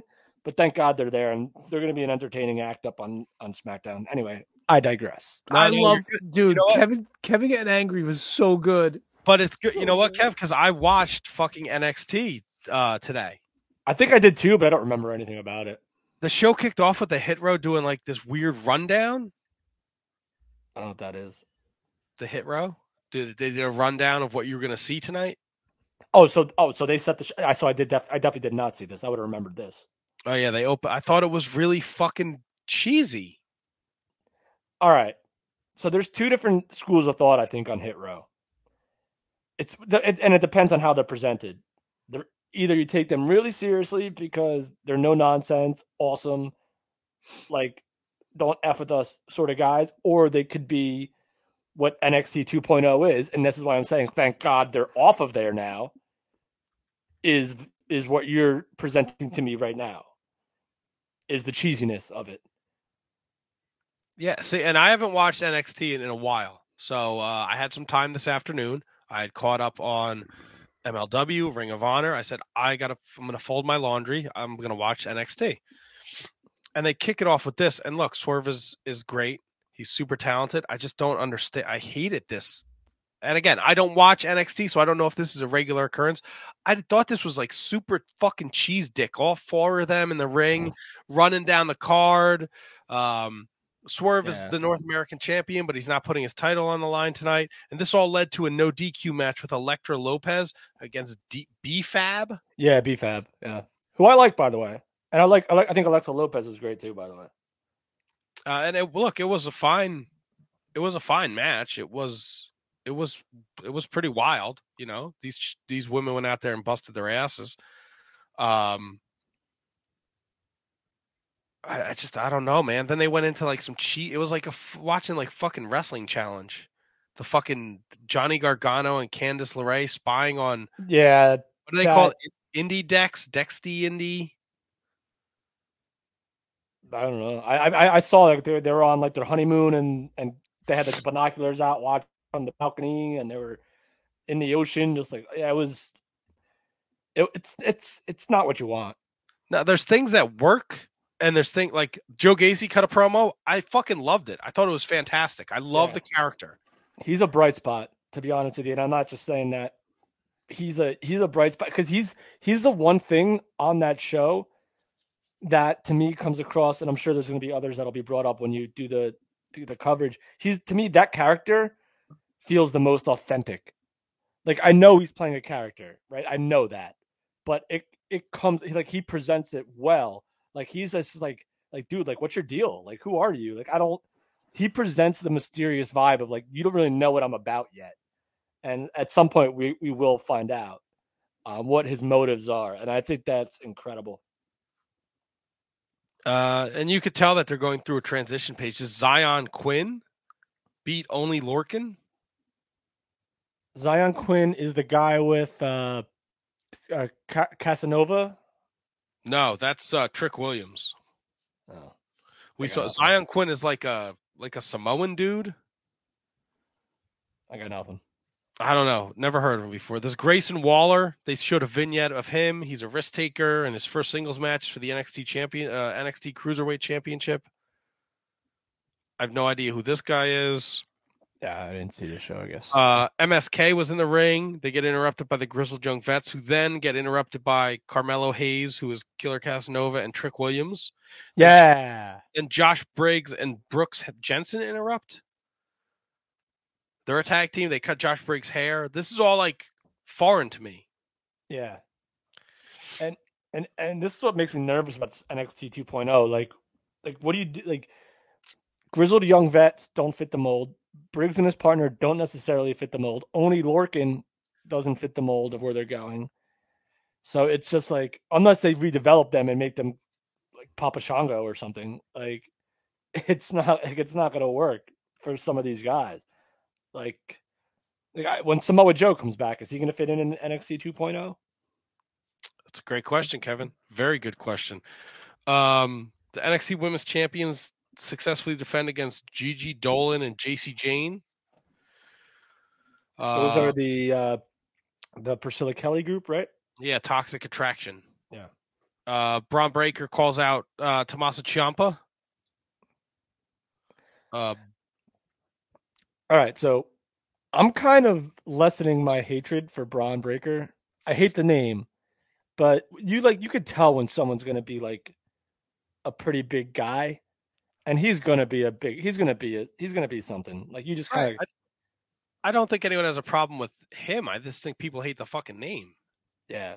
So maybe they can switch it up at some point where like at some point he just has enough is enough and does like a, a gold a Dustin Rhodes seven type promo, like this is what you stuck me with, and now I'm gonna be freaking Dustin Rhodes and then have a US title run and run WCW into the ground.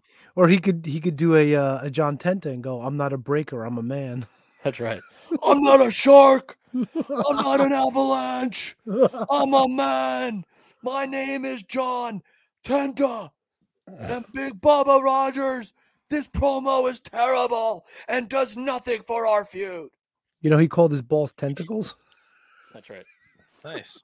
He had, a, he had Uh, a pet. He had a pet octopus and named him Tentacles. A couple more things from NXT, and then we'll jump back into Ring of Honor. Boa, don't know who that is, defeated Andre Chase. Oh, Boa? But was the was the man from? uh I believe he's the first Chinese signee in WWE history. I believe. Oh, I thought he was like from like the uh from the mountains of uh Georgia. No, I think he's. the- I think he's like the the the guy that's in that whole weird like spiritual, like kind of like Rosemary on Impact. Oh, or not think it- Rosemary. Um, Sue Yung.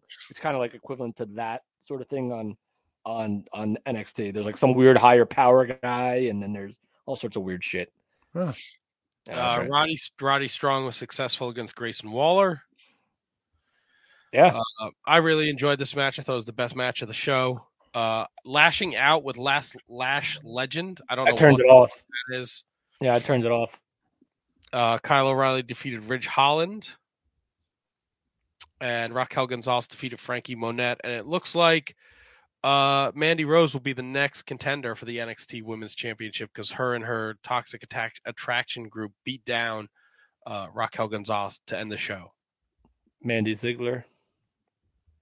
Is she with the Dolphs? Dolphsters? No, no, but she she dyed hair. Like Ziggler had that weird phase when like he came out with like short hair and it was like brown, and everyone knew him as like the Mister Perfect bleach blonde curly hair guy. That's how I felt about Mandy Rose when she came out with like legit brunette style. Like it's it's like Dolph Ziggler all over again, The and it didn't work. Yeah. Uh, so that was NXT. I was, I don't know. Maybe I'll watch it again this week if I have time. I'm just, it's a weird transition fra- f- transitional f- phase. Phase. Why was that so hard for me to say? It's uh, so I'm not the kind of guy that like like shits on something that's different. Like I'll give it time, right? And it's Tuesday night. Like what else am I watching on Tuesday night? Baseball is pretty much other, other than the playoffs. Like that's not on. Um, you know, hockey I'm not gonna get because Comcast dropped the MSG networks. So if it's two, oh yeah, Did they really? yeah, they're in a Holy big, fuck! they're in a big dispute. Xfinity dropped MSG, MSG Plus. Oh, but that shit'll end. It may take a couple of months, but yeah, but it won't end because of the Devils. It'll end because of the Knicks. Like the Knicks are like the, and the Rangers are the money grabs. But anyway, that's not the point. man. So it's, it's Tuesday night. I'll watch it. Like I'll, I'll at least have it on as background noise. You know, that sucks, man. MSG's been a staple of fucking Comcast forever. That's how I fucking watched ECW. You know? Yeah. Fuck, Yeah. man. Fuck, Uh, man. Fuck, man. Back to Ring of Honor. The Briscoes successful over Alex Zayne and uh, Taylor Rust. I enjoyed this uh, match very much. What did you think of the segment with uh, Rok-C, Kevin? Uh, w- weren't there two? There was one, the in ring one, with with uh, the Allure, and then didn't she get beat up by somebody else like in the back? I don't know who that person was though. That was uh, Miranda Alizé. What's her deal? She was the she made it to the finals against Rok-C and she lost at Death Before Dishonor. Oh yeah, yeah. So watched that too. Rok-C, uh, Tony, to bring you in the loop, she cut a promo. She said she's a fighting champion. Uh, the C in Rok-C used to stand for courage. Now it stands for champion. And she said she'll defend, defend the title anytime, anywhere. The allure comes out. Angelina Love tells her uh, she knows what the C in her name stands for, but she can't say it on TV. Oh, Great line. Uh, and then out comes Miranda Alizé. Out comes Trish Adora. Out comes Willow Nightingale. Yeah, yeah, yeah. And then Oh, Maria yeah. Canella Bennett, Bennett came out and said uh, you, there will be two three way matches. Uh, and the winner of those matches will face before uh, the winner of those matches will face off, and the winner of that will face Rok-C at Final Battle for the. Uh, oh, and Allysin Kay came out too. I forgot Allison Yes. K. Tony, how do you feel about that? I fucking hate the allure. That's all I fucking can't stand. Let give I'll- all these women a chance to shine. Trisha, I'll- Trisha, Dora, Allysin Kay, all fucking uh, Miranda Alizé, but fuck allure. I was going with the whole another uh, tournament type dealy. Oh fuck me running. God, Kev, you snuck that one in on me. Wow, I, I mean, it was Matt. Matt, I think dropped it a little bit earlier. I think. Fucking what is this? October Madness now? Is Yeah, we got to create content, buddy. Doing? Ugh, Trisha whatever. Dora recently signed with Ring of Honor too, so they are stacking up that women's division over there. Does she does she carry around her her African championship or She does not have the Pan African Championship on Ring of Honor TV, but it is mentioned in all the press releases, and they do mention it every time she comes out. gotcha? I'm a big fan of hers, and I actually predicted her to to to win the the tournament. If I'm early on before we did the actual picks. Like I early think it's good. I think it's good that Rok-C won. Give her give her a little bit of a shine. You know, thrust her out into the spotlight. She's she's talented. Now, Matt, was there any development with her and Shane and Shane Taylor promotions? They they mentioned it on uh on commentary about Shane give you know picking her up when she was down, but uh I haven't seen anything further. But I'm sure that'll be a story going forward. I hope. God, I hope. STP. That's right. Fucking A. Dude. can the dogs to find her? Got time, time to wait for tomorrow. Shane Taylor Promotions. Wouldn't it be funny if Bob Holly came out and fucking led that group? STP. Thurman Sparky Plug. Come on, Sparky Thurman sponsor? Plug. Yes. He's gonna teach him how to drive a car. Oh man, Shane Taylor, let me tell you something about this uh, this this NASCAR stuff here, Shane Taylor. You don't know nothing about this NASCAR stuff, so you call yourself STP. I'm the OG of STP. And when the dogs do find her, got time, time, Bob Holly, you suck. Find her, Shane You ever hear- You ever hear Bruce Prichard talking about Bob Holly wanting to be booked as the champ? And he's like, Well, what are we gonna do? He's like, I'll just beat everybody. Yeah. I'll win all the belts. Bob Holly, ladies and gentlemen. A fucking legend. So Uh, if you the had to pick one STP, what would you go with? Stone Temple Pilots, STP, like the gas or the oil, whatever it is, or wait, is that all three of them? Wait, what? There's there's three STPs: Stone Temple Pilots, STP, the racing, and Shane Taylor Promotions. What's your favorite STP? Thurman Sparky Plug. Or Sparky Thurman Plug. Yeah, but he's not STP. He's, He's STP. That's where it came from. That's why he was a race car driver, the STP. but his initial his initials don't equal STP. Yeah. Spark Sparky Thurman Plug. No, it's Thurman Sparky Plug, so it's TS. He was a race car driver. It was kind of a alliteration, automatopoeia, mix and match, It had nothing to do with STP. Sure, it did. He was a race car driver. I, I guarantee you, the STP had nothing to do with it. Oh, like pig and If- if hog they- had nothing they- to do if with they- the fucking Godwins. Come on, if that dude. if that was the case, yeah, but it doesn't make sense because it doesn't match. If that was the case, they would have called him Scott Thurman Parker or something like that. STP. It wasn't STP. It was TSP. You know what I'm saying? I you I know me. Did. You know what STP? Yeah, you. His know initial me. gimmick was that of a NASCAR driver turned wrestler called Thurman Sparky Plug, which was quietly changed to Bob Spark Plug Holly. Yeah. And where does it say anything about STP being in Oh, there? that's but that's the initials. Come on, dude. but they're not in order. Do they have to be? Yes. To make your point, they do. Do they do they have to be really Tony? Yeah. Yes, they have to be. It's not STP if it's not. Oh, shut your hole, both of you. And if Let the old man have his day. Come on. Yes, Tony, STP, we get it. Let's move along. Come on. I would Uh, not. the main event of, Ring- the main event of Ring of Honor was Violence Unlimited taking on any four uh, wrestlers who want to wrestle them. So Dan wait, wait, House- wait, wait. Let me guess. It was Danhausen, Yeah, uh, the was Dan- fabulous CB, um, Eli Isom, and maybe LSG. No, no, no, no. You are very wrong. You are very, very wrong. It was it was Danhausen. It was PCO Hausen. It was oh yes, the Sledgehausen. And it was oh no, it's one it's one luchador who I Hausen who I don't remember his name. Was it? Was but it, I know he's a very nice man. But he's very dangerous too because he, that's why we picked him because he chose violence in this match. was the luchador Flaming Flamito, whatever his name is? No, demon something. yeah, Demonic. demonic, It Flamito. was demonic Flamita. Yes, Ah, there yes, you go. Yes, Danhausen knows this man very well.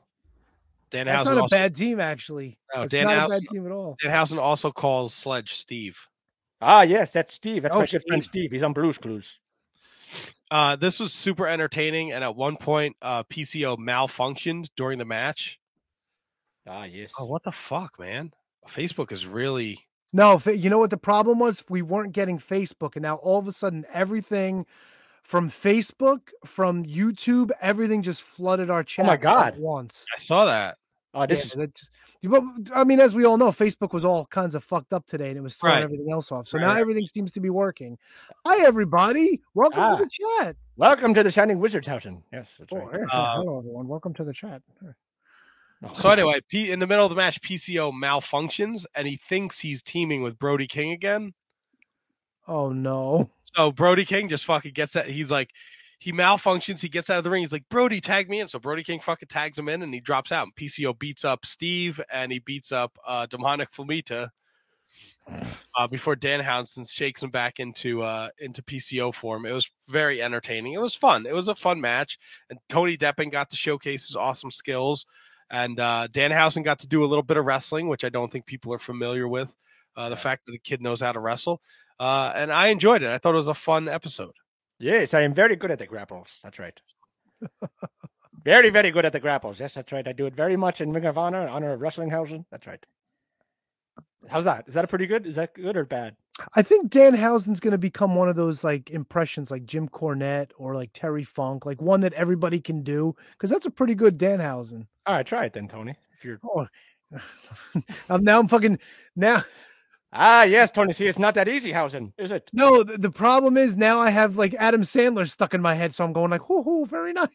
Oh yes, the Adam Sandler. Yes, you see, uh, he's very good in the in the films of uh of Madison Hausen. That's right. Oh, Kerry Cowling says Tony, very old, very evil. yeah, Tony is very old and very Ah evil. yes, Tony. Kevin sounds Tony's like- also very tired. Can you guys show me who this? Tell me who this is. Who? Who's Lawrence Welk? Singer, wasn't he? Ah yes, Welkhausen. I should know this. I'm an old man. Lawrence Welk, American musician, accordionist, band leader, and television impresario. There you go, Ah, yeah. Lawrence Welk show. Ah, the accordion. Yes. Yes. So he was a musician, but he was also a host. All He's been dead for fucking ever. Yes, he has been. Carrie Cowling may be as old as I am. Eh, well, well. Welcome no, I the dead. He missed Barry. with Danhausen. Oh, soon I'm going to be Deadhausen. I'm getting very old, very old, very crazy. Ah, very yes, stupid. Danhausen. Yes, he likes to. Oh, go. you see, you understand. This is a good impression. to Matt, you. let's see. Matt, Matt, let's hear yours. Oh God, I don't have one. Ah, Mm. come on, Matt. Put your mind to it. You could do it. Matt, you could do anything you want in this world. Just make sure you do it Matthausen way. Hmm. This is re- real weird. Ah, that's- Matt, Why is be- it weird? It shouldn't be strange. You should be able to do this. It's very. Don't be strange. shy. Maybe next week we can have Danhausen on the show to grade our impersonations of him. Everybody can do it. Why can't you? Everybody's got a chance. Nah, Tony's yours is terrible. No, mine's actually very good, Kevin. You're the one who's terrible.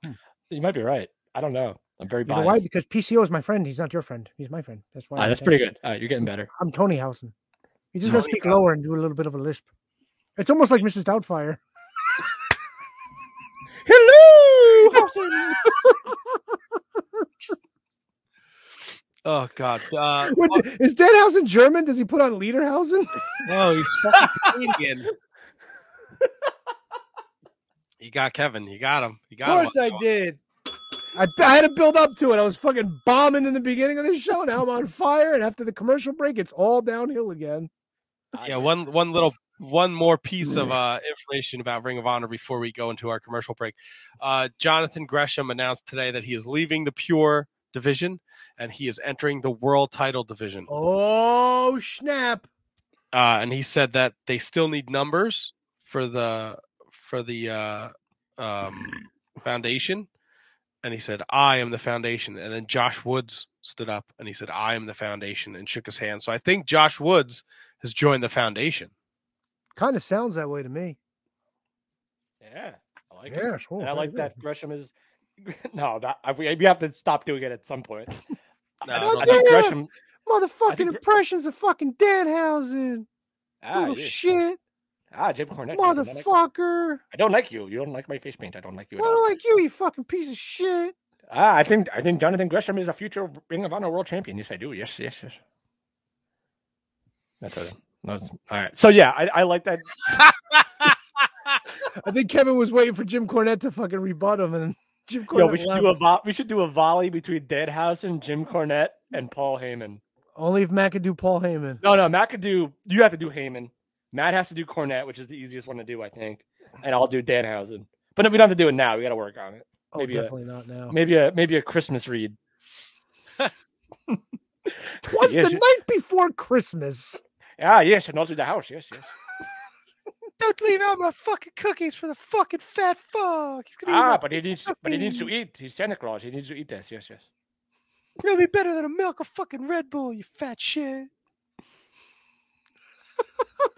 All right, I'll do Tony's part. Allow me to volley, sir. Stop stealing my character. Well, you wouldn't get, get in the game, man. I was laughing. Matt made it funny. Can I not enjoy my friend's on. volley? Oh, allow me to volley. Okay, volley. Oh, can we volley to commercials? I need a fucking piss break.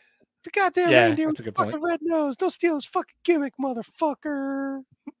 Oh, yeah. Sorry about that. Yes. Kev, instead of stealing gimmicks, what, what do we always do about this time? Back after this. We know you love shopping at Amazon, and we also know you love listening to The Shining Wizards. That's why you're hearing this commercial right now. But were you aware that you could combine the two, do all your shopping, and support the show at the same time? Well, of course you can. Instead of going to Amazon.com, go to Amazon.shiningwizards.com and make your purchases the way you normally would. You're going to get the same great low prices, and a portion of whatever you purchase is going to go to support the Shining Wizards. How great is that? You, by purchasing anything that you normally would anyway, is going to support us. That's a win win in my book. So from now on, when you shop at Amazon, go to Amazon.shiningwizards.com or click the banner on our website and do all of your shopping with the Shining Wizards.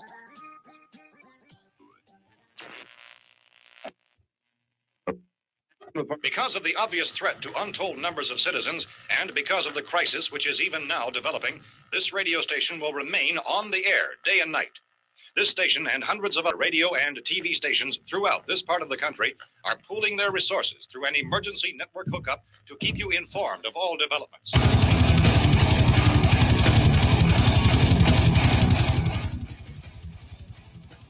Horns up, everyone. One on the Shining Wizards Network. Be sure every Friday to check out Radioactive Metal. Radioactive Metal is one of the longest running podcasts on the interweb.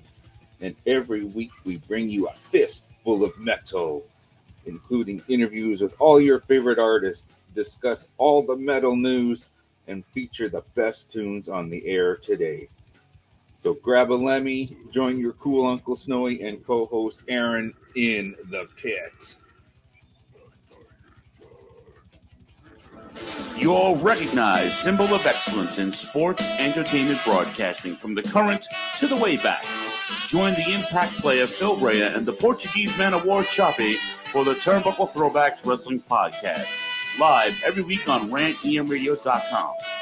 Get all our episodes over at iTunes, Stitcher, TuneIn, Audio Boom, Google Play, ShiningWizardsNetwork.com, and TurnbuckleThrowbacks.com. Are you tired of being told what to think and believe by Hollywood elites and politicians who just don't care about you? Tired of not getting the truth when you watch the news? Tired of trying to figure out what pronoun to use? Tired of mob mentality when all you want to do is think for yourself and make up your own mind? That's where we come in. This is Justin, And Vince, your host of Inconclusive Breakdown. we are a weekly anti PC podcast bringing you entertainment and current event news without any spin. If you want to truly stay informed on what's going on in the world, then give us a listen every Sunday, anywhere you get podcasts, at least till Zuckerberg and Twitter Jack deplatform us. And as always, we're proud members of the Shining Wizards Network. Tired of the PC police telling you what you can and cannot say? Want a show that travels back to the 80s and 90s where the badass hosts have beaten down cancel culture on three separate occasions and carried on to gloat about it? Since 2013, The Midnight Jury is that show. Travel back to the malls and arcades, pop in your VHS, and join us where the 80s and 90s return from the dead. Conan, tell them where to find us. WLWstudios.com, home of the Midnight Jury podcast hosted by Midnight Mike and Calvin Brody. Also available on all major podcast platforms via the Shining Wizards Network, and join in the conversation on Twitter at Midnight Jury.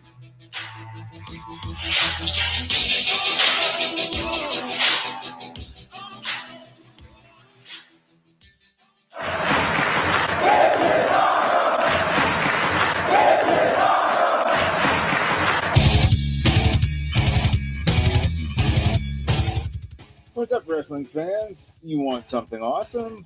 Check out Wrestling Night in Canada here on the Shining Wizards Network. We're three Canadian metalheads uniting for the love of pro wrestling.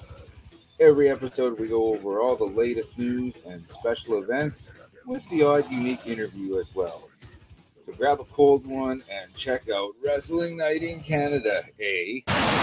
Are you tired of being uninformed? Together, we can change all of that. Experience a podcast like you've never heard before. You'll gain knowledge, have some laughs, because we believe this is the last AEW podcast you'll ever need. Join us every Wednesday night at 10:15 p.m. on rantemradio.com and Facebook Live. We can also be found on all major podcast forums as part of the Shining Wizards Network.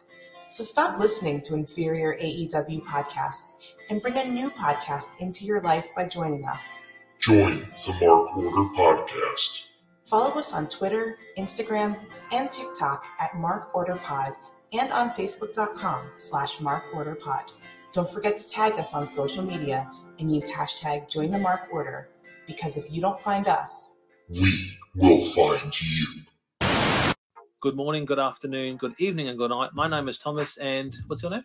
Oh, I'm Alan. Alan. Oh, yeah, yeah. Oh, yeah. yeah. We're brothers. That's right. Yeah. Yeah, the that. mother, same mother and father.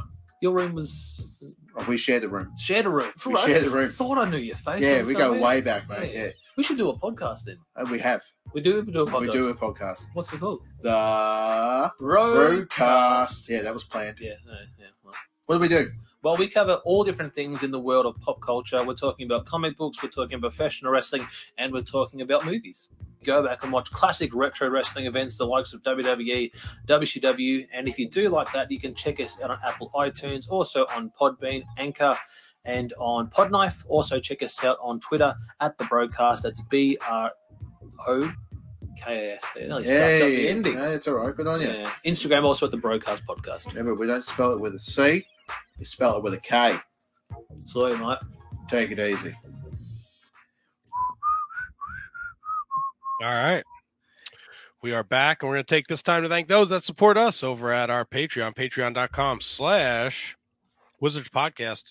Yes. You can support the Shining Wizards for as little as $1 a month uh, over at our Patreon, and we are going to uh, d- spruce up our Patreon, uh, where anyone at the $5 tier will now have their social media handles uh, scrolled across the bottom of our broadcast every week. Uh, usually when we have a guest on, uh, so we can get you some extra followers and stuff. Uh, that's Kevin. Um, so let's thank those that support us over at our patreon.com slash wizards podcast. My apologies. I'm a little under the weather, so my brain is not functioning as well as it usually does. Uh, I'm still stumbling and bumbling over my words, but so is life. Um, Kathy Hummer, the queen of the Shining Wizards, Manny Crazzo, the king of the Shining Wizards, Danny and Anthony Rusinello, the AOP of the SWP, uh, Sean Toe, Sean Calejo, uh, Ryan Schlong from the Mark Order podcast, Brett Simonello, What do you hear? What do you say? uh, Catherine Hensler from OnDeckIC.com, uh, the Mark Order podcast, Fightful, Sour Graps. Uh, Kate does it all. She's a woman who wears many hats, uh, and she is thankfully feeling better, so that's good. Uh, Matt Garifo, clearly, if you listened earlier in the show, you know he's no relationship to the KJG. Nah. but I Happy birthday, him. Matt. I love him though. Uh, Matt Mellinger, Christine Friesendorf, uh, Mark Parloni, Happy birthday, Mark. uh, Kenny Hossey, the Scotch Drinkmore, uh, Jay Cop, Big Cop a Pump from the Turnbuckle Throwbacks, the only reason to listen to that sack of shit show. Uh, Thomas Cops, the Mott Spock, uh, Michael Hammond, Matthew Birch, uh, Braden Bergen, the LeBron James of Mattel Elite Figure Collecting, uh, Kerry Cowling, Brendan Haney, and last but certainly not least, Mr. William Mercier Jr. Lives are gonna be in William Mercier's hands. You know what I mean? Oh, I'm aware of what you mean there, Hey- Kevin. Uh, Tony, are you the one fucking with the screen, or is that That Kevin? me. That was me. I wanted was- I want I wanted you to be on the, the full for the reads. I know. I Yeah. was curious. It's fun. That was a good idea. But Matt, did I also remind you that I have a friend? His name is Antonio Hosserman. Oh my god, his he makes experimental music at harvestmanrecords.bandcamp.com. Oh, so you've heard of him? He's quite talented. Make sure you check him out. Again, I'm a little under the weather, so It's okay. I'm I'm I'm just cleaning up for you, buddy. You're doing good. You're doing fine. thank you for cleaning up for me. Hey Matt, can we uh can we tell the folks about what we have in store for our 10th anniversary celebration?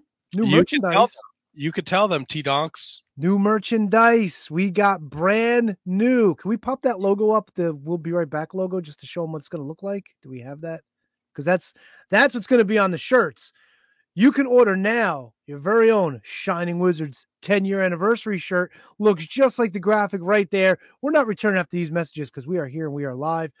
But if you want a shirt like that, we got sizes medium through 3XL, 20 bucks shipped in the USA. If you're out of the country, maybe we can make a deal. If you're really interested in getting a shirt, we can get it out to you. But 20 bucks shipped in the US. PayPal over to Wizards Podcast at gmail.com. Give us your address, give us your size. We will get you a shirt out in the mail as soon as they come in. They should be in in about two weeks. We'll get them right out to you so you can celebrate 10 years along with your boys at the Shining Wizards. Oh, yes. Oh yeah. Woohoo. That's all I got. The total no pop for Tony. I'm used to it. I told you, come back from commercial. I'm fucking back to square one again. Hey, you got to start somewhere, right? We still have pins too, by the way. Same deal. What are we getting for pins? 12 bucks? Yes, twelve dollars shipped, limited edition Shining Wizards pins. Uh, we ordered fifty of them. We're down to like twenty. Um, so you can hit us up on Twitter uh, at want- Podcast. I want to let people know these will never be made again. This is it. Nope. Like once these are done, that's it. So get them. Twelve bucks. Help support us. It's a win-win, and it's a pin pin.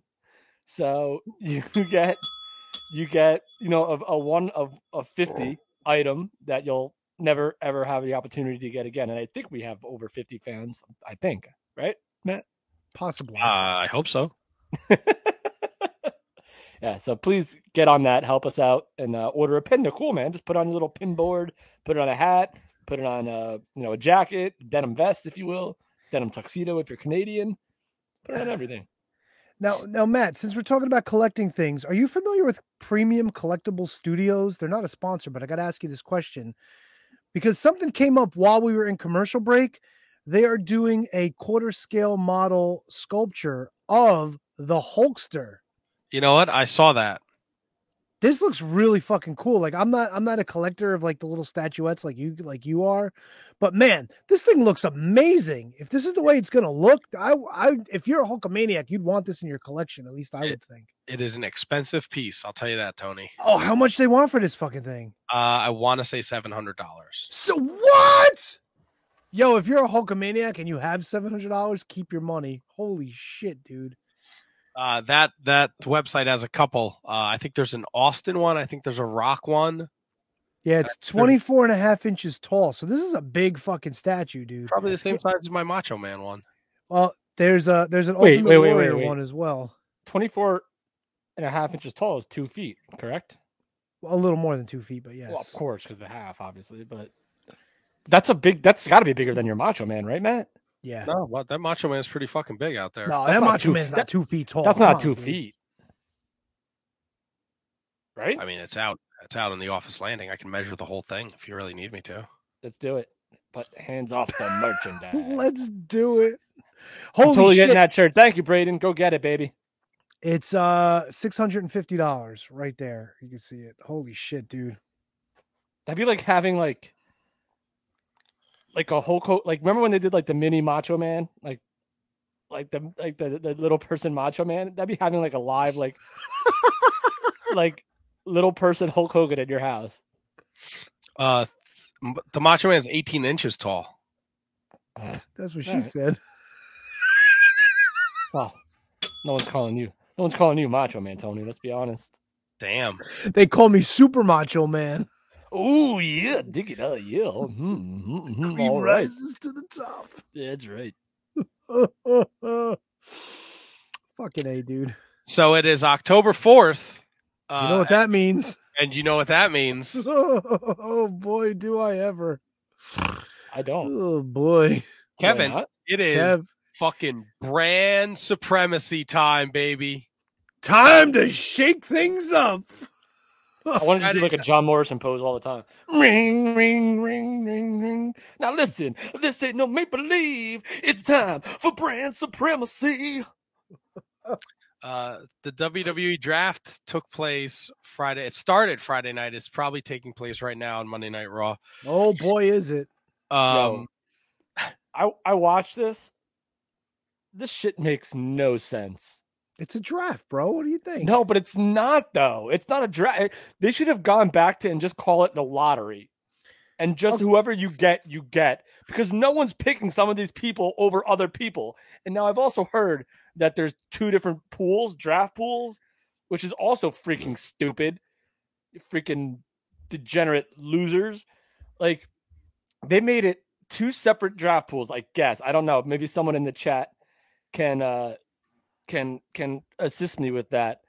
But like Brock Lesnar wasn't taken, like, and people getting drafted to their same brand. I get it. You're you're back into the open, so you want to keep a certain performer on your brand. I get that. That part's like the least of it. But the fact of who's getting selected, like they select this, the like Fox and USA think that no offense to you know Reggie, the twenty four seven champion, he's on a show and Brock Lesnar's not. Like, come on. So, so are they splitting it up because they want to do like a tier one and a uh, and a tier two level Oh, of like God, like you. Wrestlers? You just, you just you just popped yourself. a little bit, but I'm I'm trying to no sell it, but it was too good. But like, is but is it a situation where it's like like like the big names are in one block and then like there's lesser guys in another block? Is that how No, doing because it? because I think there were big names that weren't selected. It's so weird. It's really so weird. And again, I, I watched it, but I didn't get the uh like the ground rules of I didn't know about the the the the two different pools until like later, later, later on. So I'm like like they selected like all right, so I know this respect to um I guess uh, like uh, let's just take RK Bro for example. Like they were selected by their their own brand, like maybe with like the fourth pick. And I get it. Eh, to me, all right. So that's this might be a bad example just because of Randy Orton, uh, clout and and and Riddle's rising star power. But there were other like teams that like were picked. I'm like, how are they? pi- If you're trying to get the best for your brand, how are these people being picked before other people? Which again, I have no problem with it if it's a lottery and it's random. These are designated selected picks by whoever, whether it's you know, I don't even know if they have GMs anymore. Do they even have GMs? Isn't isn't Adam Pearce and Yeah. and And and Sonya? Deville. Sonya but they're Deville, but yes. they're both for Raw, aren't they? Like I remember somebody else was talking about it. Like there's really nobody in charge of SmackDown, right? I think Sonya Deville, or they're in charge of both, and it's just they're just re- they're just reading the picks based on who the networks want. Oh, oh, so the networks. are So the networks are making the picks, I think, or at least that's how they portray it. And I know Kate, I think probably watched because she did the post, uh, the post uh, SmackDown and Rampage show. I think I may have made weeks confused. And I know Kate's in the chat, so maybe she can help us out with that. Um, but it was just like, dude, it's like, it's ridiculous. It's just so. Oh, and they, they brought. All right, so hear hear me out on this. This was my biggest pet peeve from the whole thing. So you just had the Hurt Business kind of reunite last week while we were doing this podcast, right, Tony? Do you remember that? Uh, what? I'm sorry. All right, so God, thanks.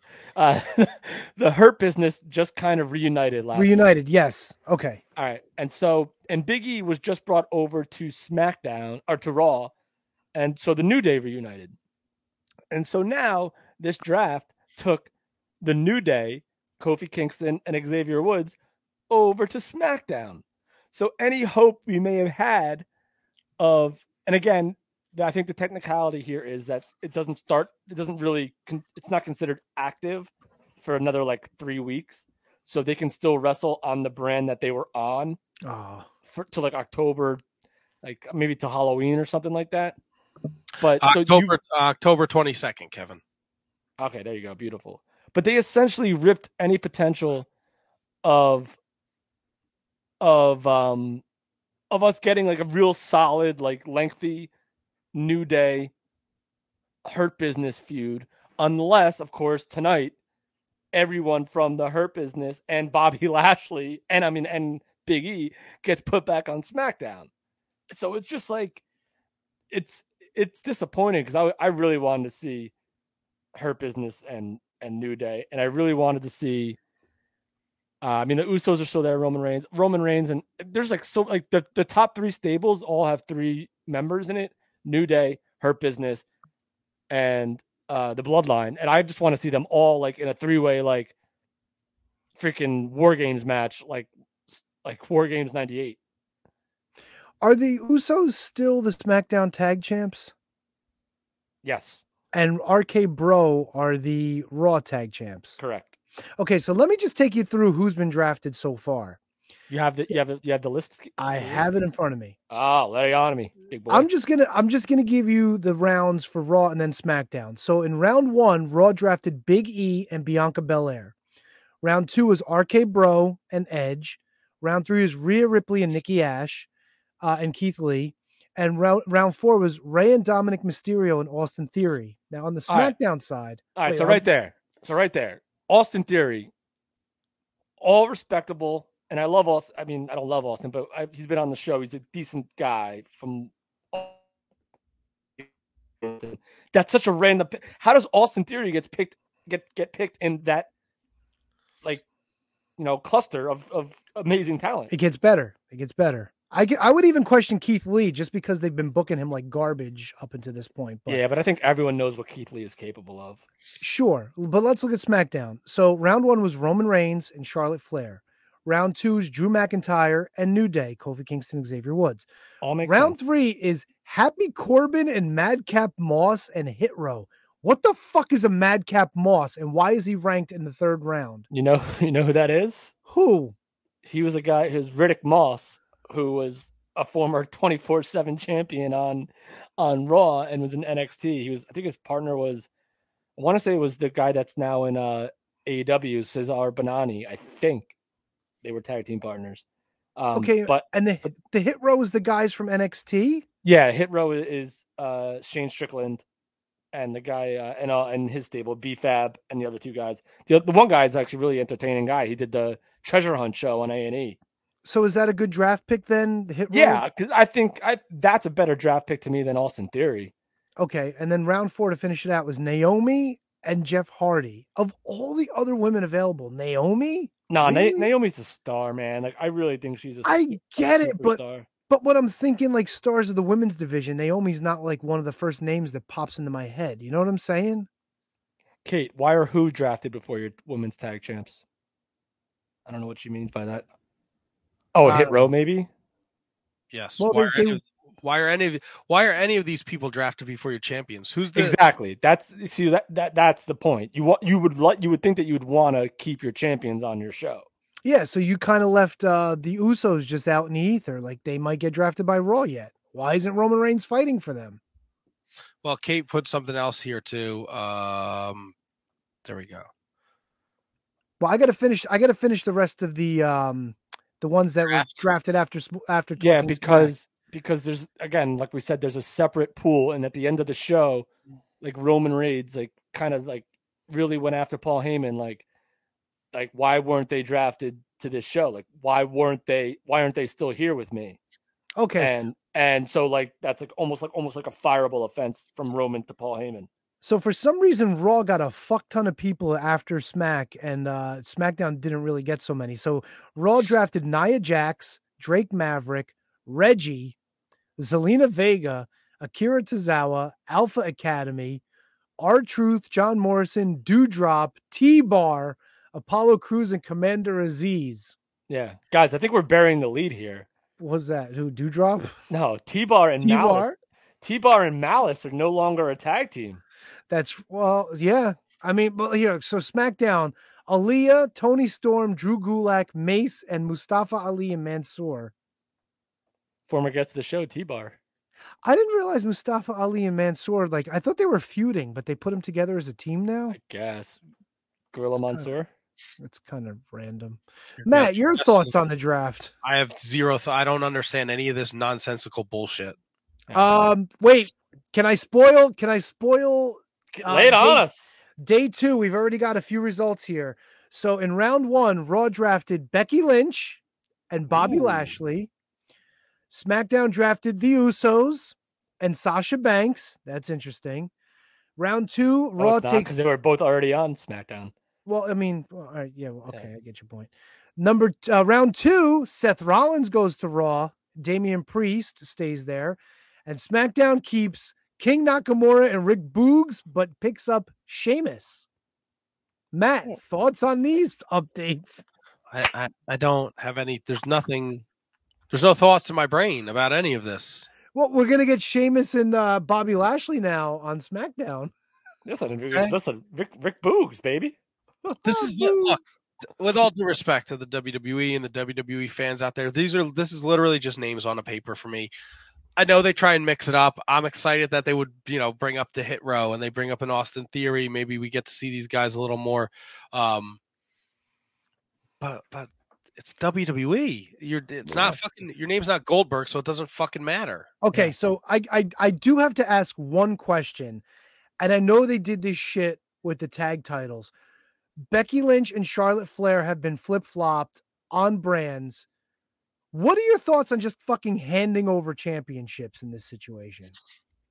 Didn't they do that last year where they just traded tag titles? Yeah, it was No, uh, yeah, yeah, It was the New Street Day Profits and- and the New Day. Yeah. They All right, so- literally walked across the stage and just handed the belts over to each other. Like So who is like so Becky is the SmackDown Women's Champion, and Charlotte Flair. and who's is the, Raw Raw Women's Champion? champion. Is it Charlotte? Yes. No, so they, what I what you do is do the whole like Batista Cena thing. Just draft the other one back. See, I, see, I don't even know if you can do that. Like when when John Cena was drafted to Raw, Batista went to SmackDown. Granted, very predictable, but it made sense instead of just exchanging belts. Like Yeah, like the- it's like a the- freaking like you know what do they call it? Christmas white man, uh, white elephant, or whatever it is. Kev, you're absolutely right. However, when that happened, Batista was the world champion and Cena was the WWE champion, which you can get away with now with your WWE and Universal championships, but you can't get away with that when it's called the Raw Women's Champion or the SmackDown Women's Champion. You know what I'm saying? Well, that's that's a handcuff that they put themselves in by just making it that Oh, way. 100%. 100%. No no arguments against that. I don't know why they wouldn't just keep it like like make it make it like the universal tag belts and the world Yeah. tag belts. Like why not? Yeah, I guess there's really no way around that one. But like you, the Intercontinental and the U.S., like you wouldn't just trade that. They would just no, go. they they could just go and that's it. Yeah, but I, right. You know what? I kind of don't hate it as much as that now because they're essentially the same championships when you just have a name attached to them. Like they're the they're the same thing, right, Tony? Like They are, but I don't know. It's just it's just weird. It's like it's like handing over the keys to the kingdom, you know? It's like just so strange. It's like, here, you have my castle, I'll take your castle. But like, here's the thing: like, I get there could be some sort of self pride. Like, I earned this belt. I didn't get that belt. Yep. Like, that's not my belt. This is belt. I want to defend this one. So, like, Yep. but uh, if you put them at a level playing field, which they clearly are, and that's that's not hyperbole, they are. I mean, let's be honest. Whatever playing field you want to put them at, whether you think they matter or they don't, they're the same championships. Like the tag, like the woman, like the the women's world championship and the men's world championship, Universal and and WWE, they're the same fucking thing. Let's be honest. Um, so if you wanted to, I guess I'd have a less of a problem with that.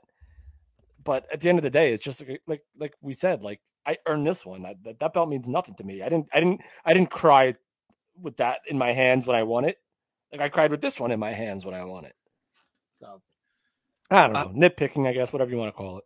I don't understand why they fucking do this every year. It's literally just to set up for a useless fucking pay per view that used to be one of the best pay per views they ever did. To have an event based around brand supremacy that doesn't mean jack fucking shit. Because half the people are only on the brand for a freaking month. It's a fucking look. Here's here's what you do. You want to mix things up? Just write fucking interesting TV. You don't need to have a fucking stupid draft. Yeah, you don't need to have tournaments either. Ding!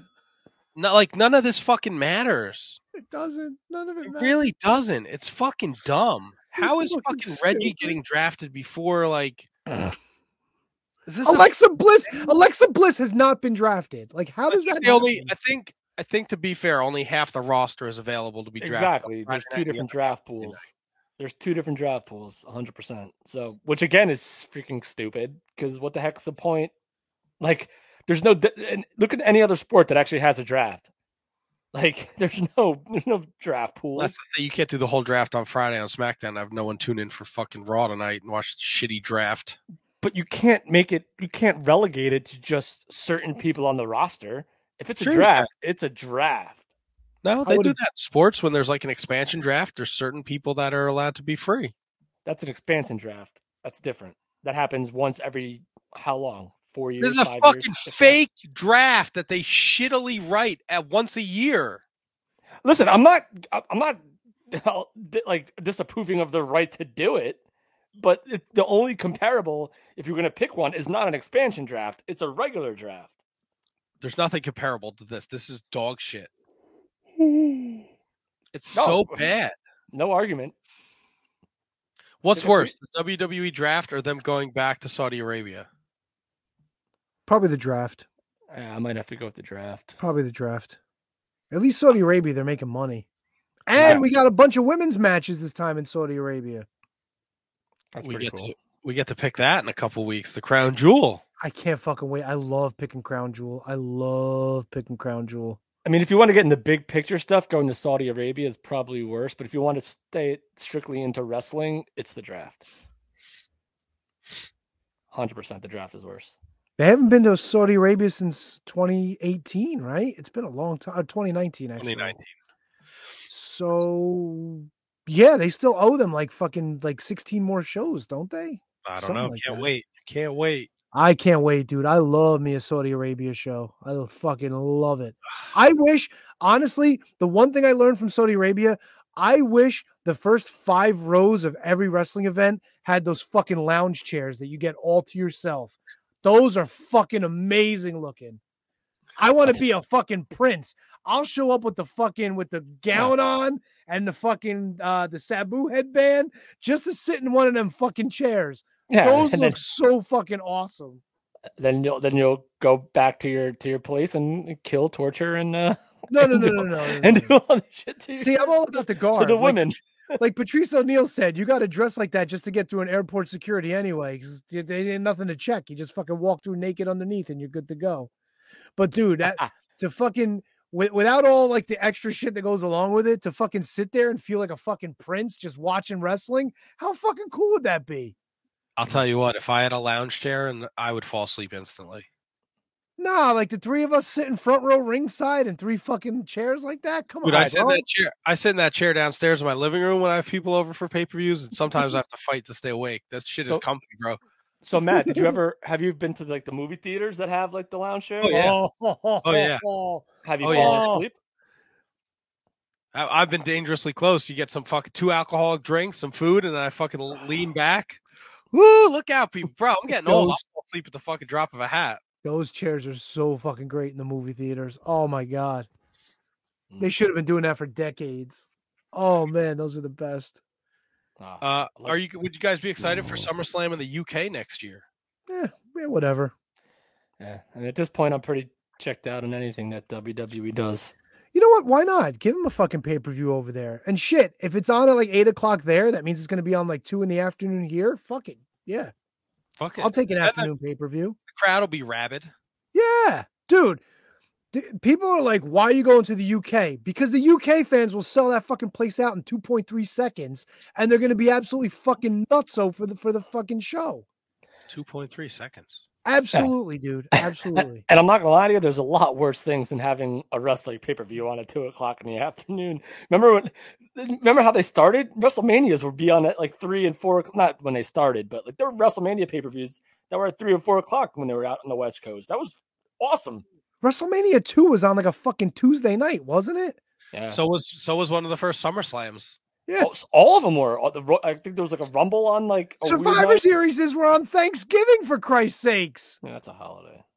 I know, but still, like five, six o'clock in the afternoon on Thanksgiving. How great was that? I used awesome. to fucking dude leftovers, a loaf of fucking French bread. You throw all the shit on there, your turkey, your stuffing, your gravy, your cranberry, little mayo on top. You got a fucking sub like this. You're good to go, man. Give me some five on five man action. All right, Big Tony, repeat- snapping re- beef, fucking re- a, dude. Repeat that sandwich to me again. What were the ingredients? What'd you have on that? You get a French bread. You throw some turkey on there. You get your stuffing. If you got fucking corn souffle, you throw that shit on there too.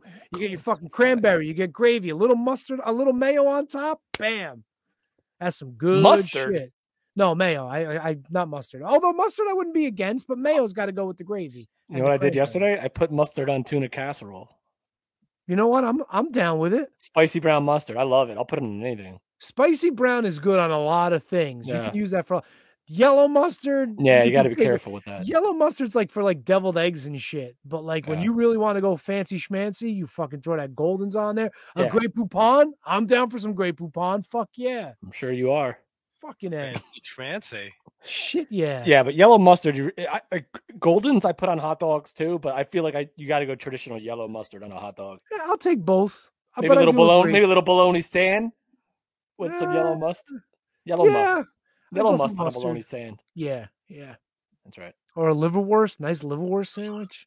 I'm not opposed to liverwurst, by the way. Liverwurst, I haven't had it in so long, but I am not opposed to it either. No, Liverwurst I've had it. My, my dad likes it, and I've gotten it, and I've had it.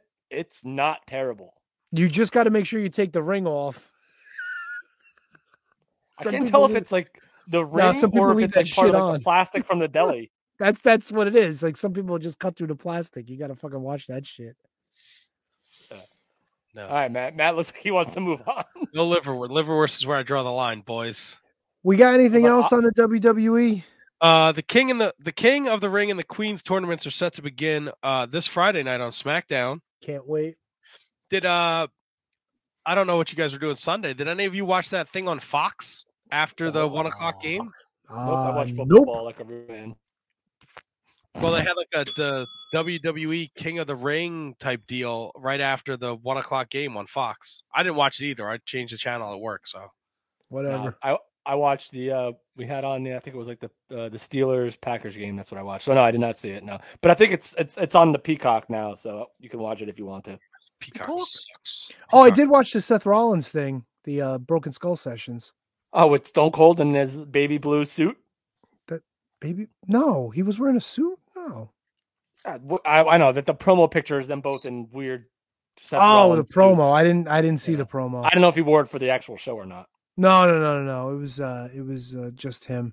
Yeah, he was. He was this close to being fired because he was like fucking standing up for himself too much. He took advice from Dusty Rhodes, and he said it was a blessing and a curse because Triple H said you got to fall in line. You can't. You can't be like a fucking tough guy. And uh he told me, he said, "Make me the first NXT champion, and I'm gonna give me the ball and I'll run with it." And that's what happened. And he said he didn't really find a character until after the Shield was done, when he turned on uh Ambrose and uh and Roman Reigns. And that was when he first actually got to be a character, and that was when he really fucking understood character development. Wait, so Because up to that H- point, up to that point, he was just a part of a you know of a group. So Triple H told him not to listen to Dusty Rhodes. No, Triple H told him he's being too much of a wise ass, and he's got to start listening, you know, like and and and doing things the way they need to be done.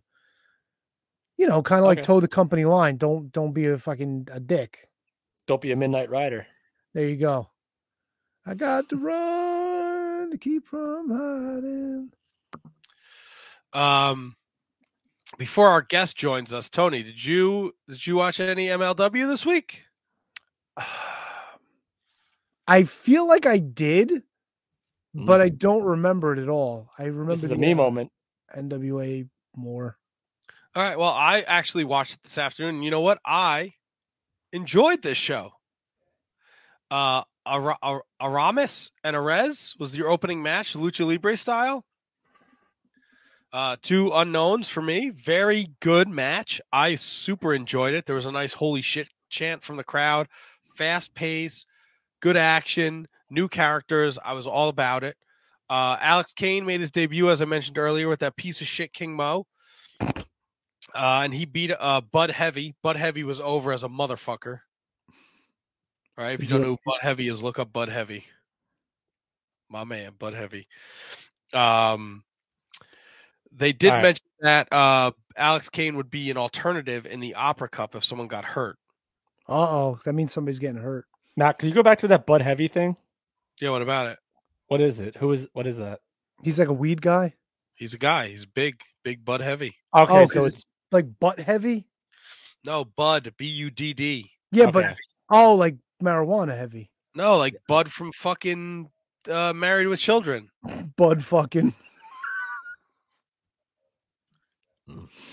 Holy shit. Um, Alicia Atout talked to EJ Nduka. Okay. Uh, Konnan and LAX cut a passionate promo. Um, we got the Bobby Fish debut little thing, and then our guest tonight, Hammerstone, defeated uh, fucking Daisy Dukes. I know. That's Tommy a hell of a Lawler. win going into his title match this Thursday. Huge win. But earlier in the night, there was some nonsense with Contra, and then post match in the back, Contra attacked Hammerstone. Of course they did, because they're assholes. Bunch of sons of bitches. Well, I think that's about it for me. I'm gonna be going away. T Doc's punching out before the hammer. I know. I'm fucking tired. I can't. I can't. I mean, give him my love. You can't tough it out. You don't have another 15 minutes in you. No, 15 minutes. The Meat Castle. No, I can't. The meat Castle. I know. It's the national open weight champion. I know, and I can't wait. I'm going to be watching that match on Thursday on Fight Fight TV. It's on. Yeah, it's on- Vice. Oh, Vice. Vice. Vice. That was it. Fucking Fight Fight Right Vice. Yes, Right after your dark side of the ring. with uh Somebody nobody cares about. no Johnny Johnny Canine. Yeah. All right, boys. Enjoy your interview tonight. Thanks for joining me, everybody, and and uh, show my boys some love and give the Meat Castle my best. I don't want this to be so sad, but I got Yeah, you really just fucking brought down the mood, bro. Should have just bolted. Should have Irish exited it. so like uh I don't know. so in other words, we'll do a Tony Soprano. So That was There we go. He That was it. the best. He did it. He did it right, man. He did it right. Uh, Kevin, before we get to uh, before Hammer joins us, uh, you watch any AEW this week? I did, Matt. I watched the old uh, Rampage and I watched Dynamite. So those are the two shows. I don't. I I can't. Why something about me as much as like I want to. I can't get like I can't focus myself on watching Dark and Dark Elevation, which is a shame because that's where a lot of our friends are on. I just can't do it. But I did watch Dynamite and I did watch Rampage. Uh, any takeaways from Dynamite? Uh, we had Adam Cole, Jungle Boy. We had Cody Rhodes and Lee Johnson against Dante Martin and Matt Sydal. Moxley, Eddie Kingston, Darby Allin against Bear Country and Anthony Greene. Uh, we had a giant match with everyone from the Dark Order and Orange Cassidy taking on the Hardy family. Uh, Anna Jay Conte, Penelope Ford the Bunny, and uh, Sammy Guevara and Miro for the TNT Yep. Championship. So obviously the biggest takeaway, uh, first and foremost, is that you know Rochester, New York, home of uh, of Brodie Lee, who obviously, and this is why I love AEW because I'm not saying that WWE doesn't do it, but AEW goes above and beyond in terms of paying tribute to someone that they clearly care about, and um, and and they did it is, and this was the right show to have Sammy Guevara beat Miro, to have again. I'm not saying like I know anything about wrestling. I'm just talking my opinion is that it was the right move. It was it was a positive show overall.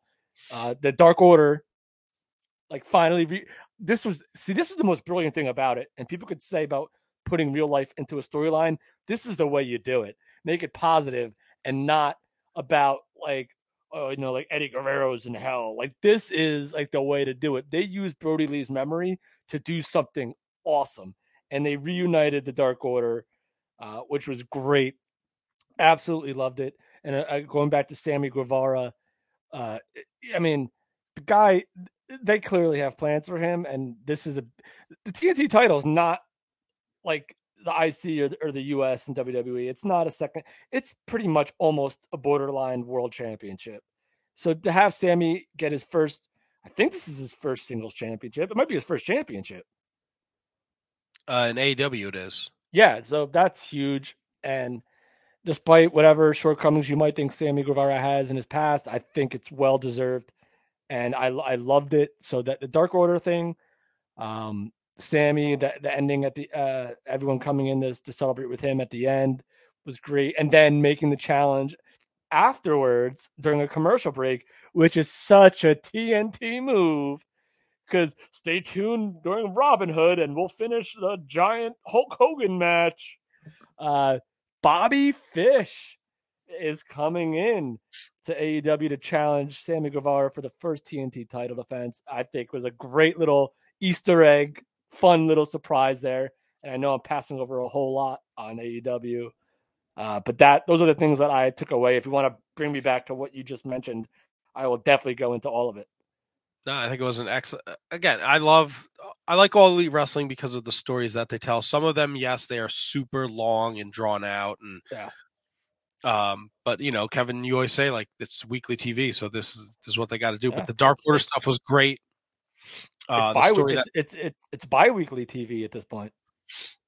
Um, the the story with the Dark Order was fantastic. Sammy winning the title was great. To do it in Rochester, and then you're coming off of two huge weeks, the AEW in Newark, uh, and then the Dynamite last week in Queens. We, how do you how do you top Daniel Bryan, Kenny Omega? Right, you, you're not going to. Uh, and there's nobody. You know, you just debuted Adam Cole, uh, Bryan Danielson, uh, CM Punk just came back, all within the last month and a half. So let's go. Let's put on a great show, but let's give them a feel good moment. And I think Sammy winning the story was with Fuego del Sol. It was a great way to end the show. Adam Cole, Jungle Boy, to kick off the show was fucking phenomenal. Uh, I didn't get to watch it live Wednesday night, but I did go back and watch it today, and it was off the charts. Wait, wait. There was. Oh yeah, okay. I may be confusing my shows. Adam Cole fought Jungle Boy one on one. That's right. Because on Rampage it was the, or the week before it was the tag gimmick or the big uh elite verse. The week Yeah. last Friday or two weeks ago, because this Friday it was Nick Jackson against Bryan Danielson. Yeah. Okay. And so it looks like. Listen, if I, you know what I want to see, because they've been like, I know they have big plans for Jungle Boy. Like you, like you see it, like you know they do. I just want them actually. I know Adam Cole is like the bigger name, but I want to see this feud last longer than this this match. I want to see a Jungle Boy singles run. Adam Cole, give me like a best of seven Booker T Benoit style, Book, uh, you know, Booker T John Cena style, best of seven between Jungle Boy and Adam Cole. Like I'm here for that, and that that's a high profile feud for Jungle Boy, and it's also not terrible for Adam Cole because Jungle Boy is clearly somebody that they have like plans for at some point. Granted, we're still the infancy of the company, two years, two and a half years. Actually, I believe this will be the first anniversary or the two year anniversary or one year anniversary of two year anniversary of Dynamite uh, this Wednesday. But give me, I'll, I'll take Jungle Boy Adam Cole every day, and I it, it no one's gonna be happy with everything, but I just love I love what they're doing with the, with, with Adam Cole and them. Yeah, it's all- it's they're making great, great uh, TV, great content, and uh, they set up a huge match for that Dynamite where it's Omega, the Bucks, and Adam Cole against Bryan Danielson, Christian Cage, Jungle Boy, and Luchasaurus. Uh, so that's it- p- taking place Wednesday night. The Casino uh, ladder match is taking place. Uh, Moxley, Andrade, Lance Archer, Pac, Orange Cassidy, Matt Hardy, and the Joker card. Uh, Is there any rumors to who that's going to be? Uh, I saw somewhere someone said Buddy Murphy, maybe. Okay. Um, but you know, who knows? Uh, Jay White is still in the states. That I think I, I- think but I think people like Buddy Murphy is getting like the groundswell of people that really and do well.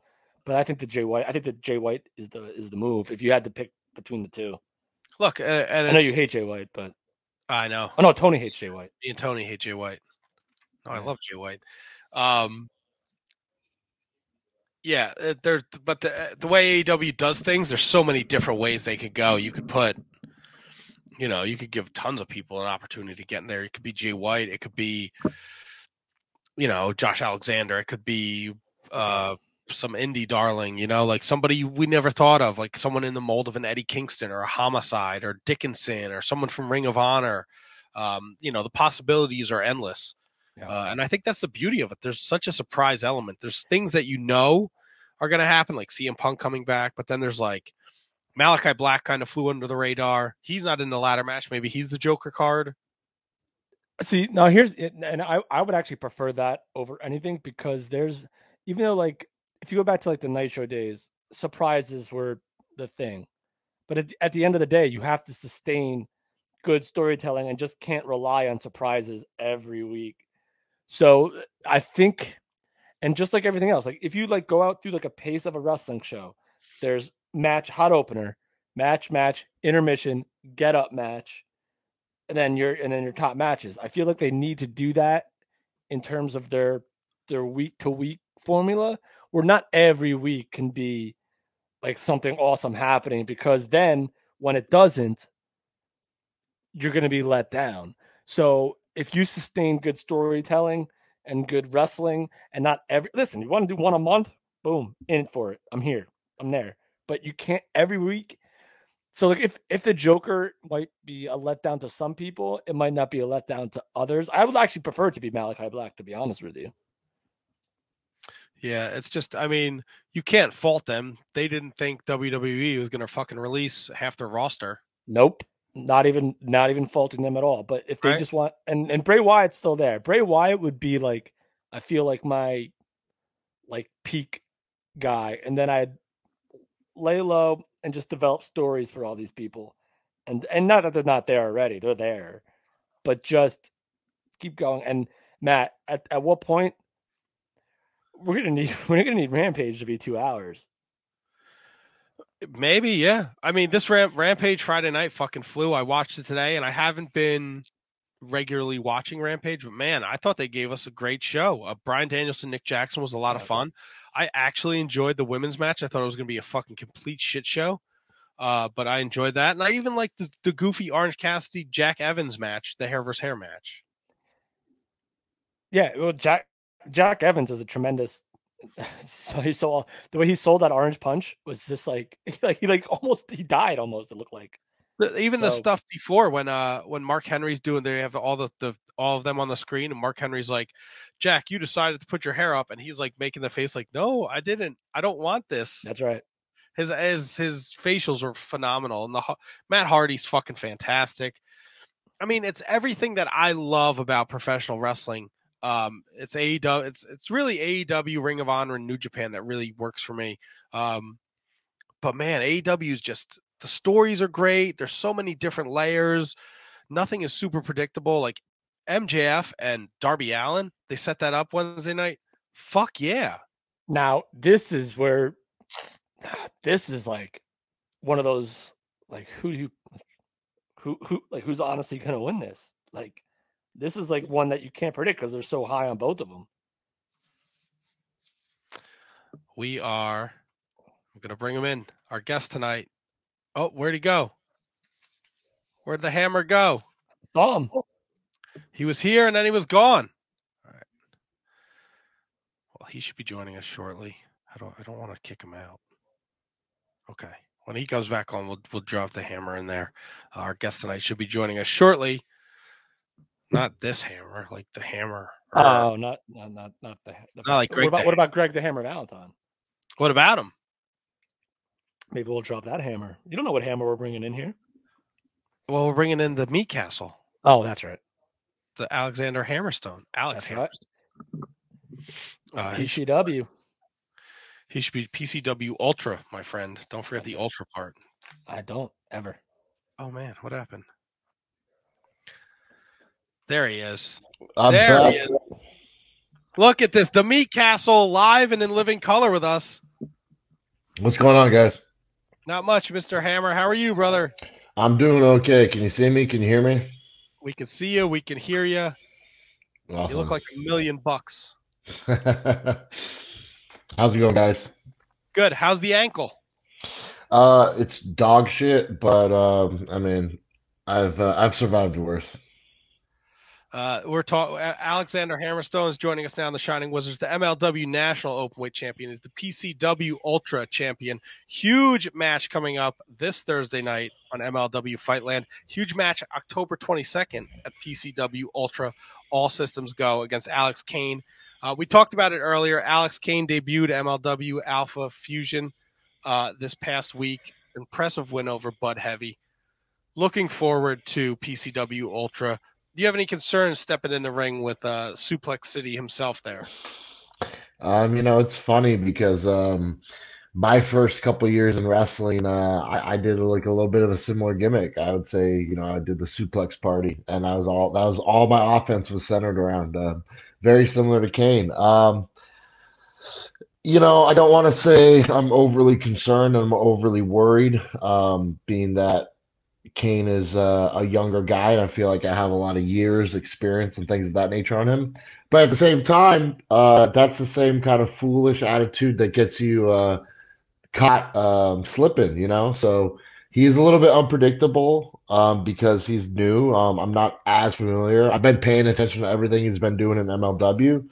Um, I think he's going to be able to deliver a great main event, but I think I'm going to be able to deliver the the blow that takes him off his feet, that puts him down for the one, two, three, and that keeps my title raised high.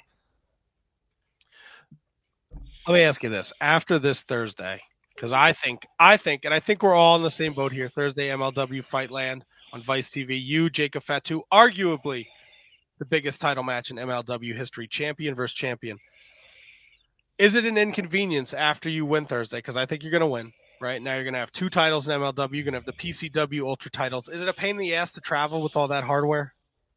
You know, um, I honestly, um, I've gotten to the point where I don't travel. I definitely don't travel with all the belts at all the times. You know, I don't. I don't show. I don't do like the Austin Aries thing, and and that's not an insult on him. I love Austin, uh, but I don't do the thing where you show up to shows with your seven titles from you know all the companies just because it is an inconvenience. Um, and uh, you know, there's even some companies now that I'm like, you know what, I'm gonna leave the championship here because I'm tired of uh, you know, when you travel as much as uh, we do, um, like it, it really is the hardest part of wrestling for me personally is the travel.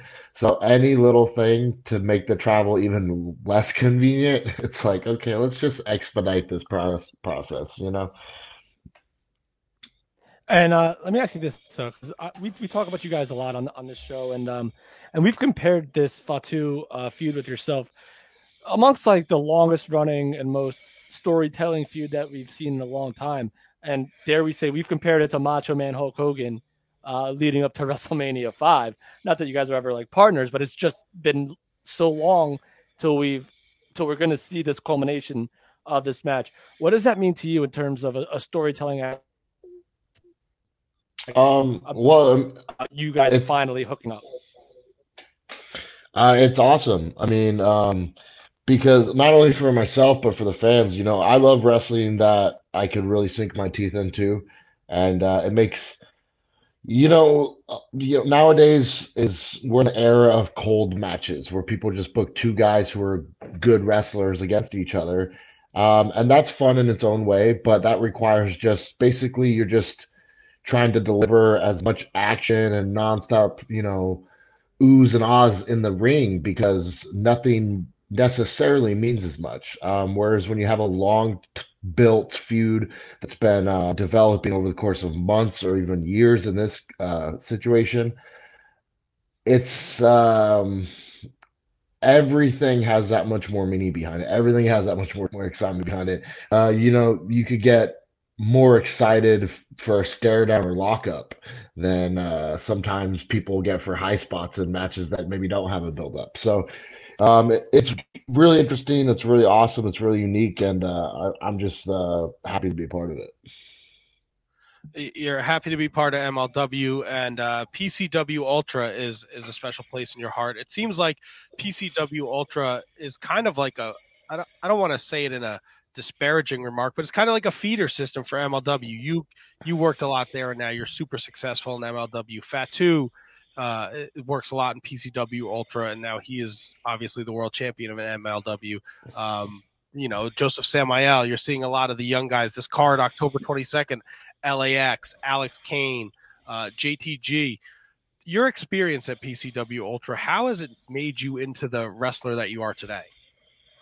Um, well, so the thing in pro wrestling is when someone catches fire, you know, they got the momentum and it it it really like takes on a life of its own. But it's really hard to get that momentum. It's really hard to catch that fire because a lot of promoters are kind of scared to be the first one to take chances on guys. You know, um, if you've never been flown to a promotion before, it's hard to convince someone to fly you. You know, but once everyone knows, like, hey, this is a guy who gets flown, he gets put up, he gets taken care of, then everyone's fine doing that. You know, so it's hard to get that initial break and PCW was a place that I showed up, and after a couple matches, they started booking me with big time talent, with names that no one else was comfortable putting me in the ring with. You know, whether it was you know Jeff Cobb or Brian Cage or Brody King or Yoshitatsu or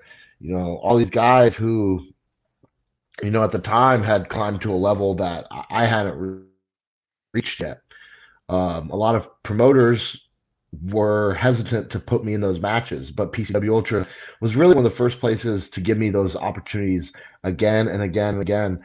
And uh, even you know the the one or two times I fell flat on my face, you know, they kind of uh, let me pick myself up, dust myself off, and you know give it another go. And I grew a lot at PCW Ultra, and I credit them a lot as to why I was able to transition into places like MLW and you know, present myself the way I did, carry myself the way I did, and perform the way I did.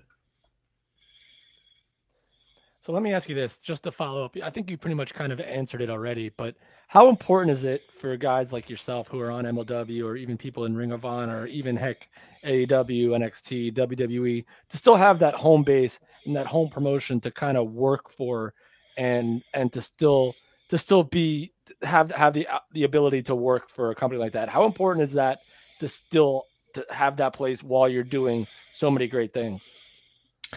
I mean, I think it's it's gonna differ individual to individual, but the thing is like for me personally, I like to have a couple of those places because if I just sat at home and you know waited for my my MLW tapings and did those, it would probably be great for my body in preserving my longevity, but my mind and my creativity, my sharpness in the ring, uh, those would all diminish greatly. So places like PCW Ultra uh, are the reason I'm able to still get out there and have these matches and get out there and have full creative control and uh, keep coming up with new ideas, keep my ring IQ sharp, um, keep myself in condition.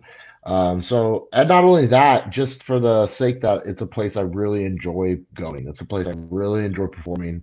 It's a place that's cultivated a very special feeling, not only for the fans, but in the locker room. Um, and wrestling at the end of the day, as much as, you know, we're chasing dollar signs and trying to, trying to make out of this business richer than we got into it. Um, we did this because we love doing this. And if the joy gets sucked out of it, it becomes miserable really fast. So places like PCW Ultra, where I really enjoy being, um, it's very important to to maintain that. So, how did you deal with the Instagram crash today, and you were not possibly able to post photos of your calves and your veins? Uh, well, what happened was actually I, I squeaked out a picture of my my nasty uh, swollen, oversized, discolored ankle was probably one of the last posts I got out. And um, for some reason, I was getting uh, people on Twitter kept posting that that's what their Instagram was locked on. That was like the last post that loaded. So they kept logging in, trying to see new stuff, and there was just nope. Here's Hammer's gross foot. Uh, honestly, to, honestly, today um, I'm uh, I'm trying to be responsible and just rest. Uh, so I've been uh, laying around, keeping my foot up, putting ice on it, and playing video games because my uh, my brain is telling me, or uh, maybe not my brain, whatever my my just my habits, my my uh, what's the Instinct. word I'm looking for? My instincts, uh, my primal animal instincts are telling me to go lift some weights, but uh, my brain's telling me, hey asshole, take a day off and let this foot get better. So I've been uh, doing a whole lot of nothing, so I didn't mind uh, Instagram being down for the day. a whole a whole lot of nothing's not a bad thing. And if you're not following uh, Hammerstone on social media, it's at Alex Hammerstone, Twitter and Instagram. We're talking PCW Ultra, we're talking MLW, PCW Ultra, all systems go October 22nd, Wilmington, California. pcwasg.eventbrite.com to get your tickets. Ron Simmons is going to be there. Kevin Sullivan is going to be there. The Hammer is defending his title against uh, Alex Kane. Too Cold Scorpio versus Blood Hunter. Uh, War Beast, LAX. It's a stacked show. And of course, this Thursday night on Vice TV, MLW Fightland, Jacob Fatu, Alexander Hammerstone, arguably the biggest match in MLW history. You spent some time in Philadelphia this weekend. Is it not the biggest shithole in America? um, well, I can't. Uh, I can't give a fair assessment um, just due to the fact that I was basically my time was booked from the time I landed to the time I took off.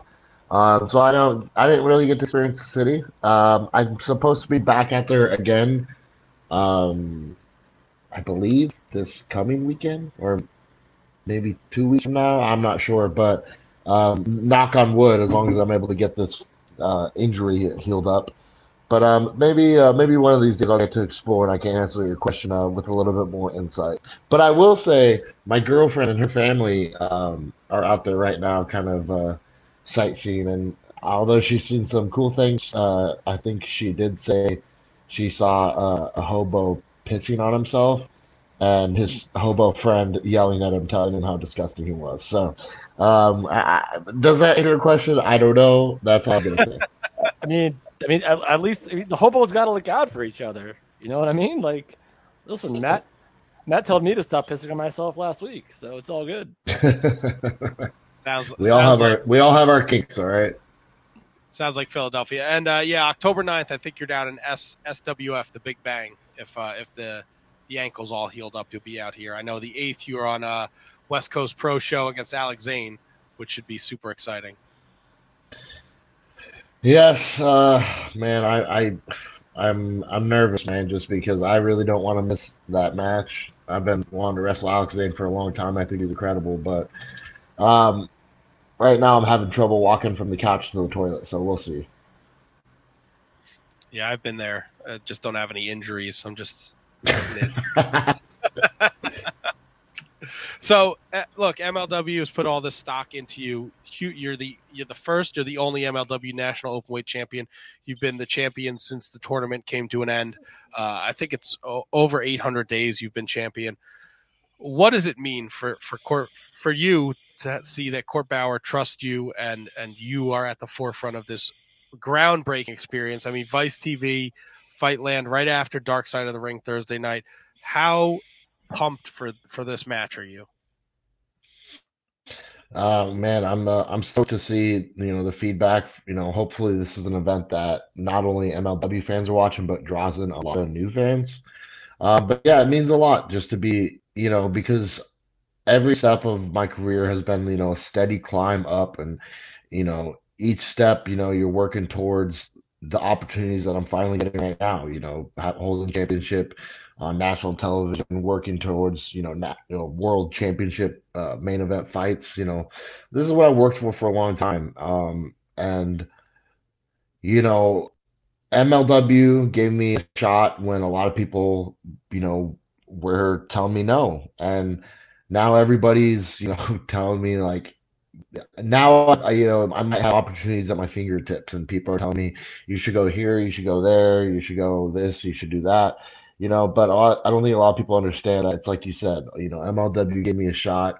They invested a lot in me, and now I'm trying to pay that back to them. And uh, it's uh, yeah, it feels it feels great, and uh, I just hope uh, this Thursday goes as planned.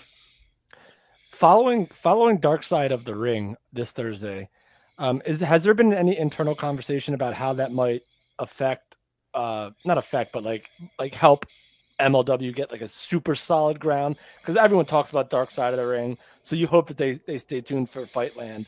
Is has there been any internal talk with you guys about what could possibly what this could mean for MLW going forward with Vice?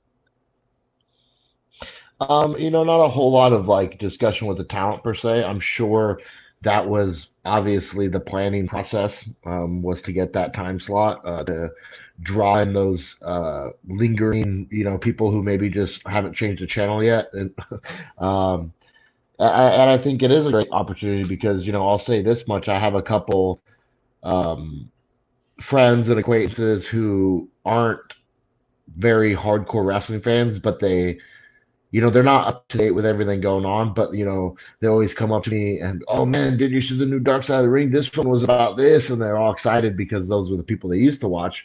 So those same people, you know, might very well end up watching MLW just by chance. Um, and uh, I think, you know, I think this is going to be the beginning of us, you know, like really catching on the momentum we had back pre-pandemic. Yeah, and, and what a match to see. I mean, you and Fatu are two of the the best uh, in the business. Um, do you have if and when? Because I do think you're going to win Thursday night. Um, if and when you become double champion, is what's your plan? Would you defend both championships, or will you relinquish the uh, national openweight championship?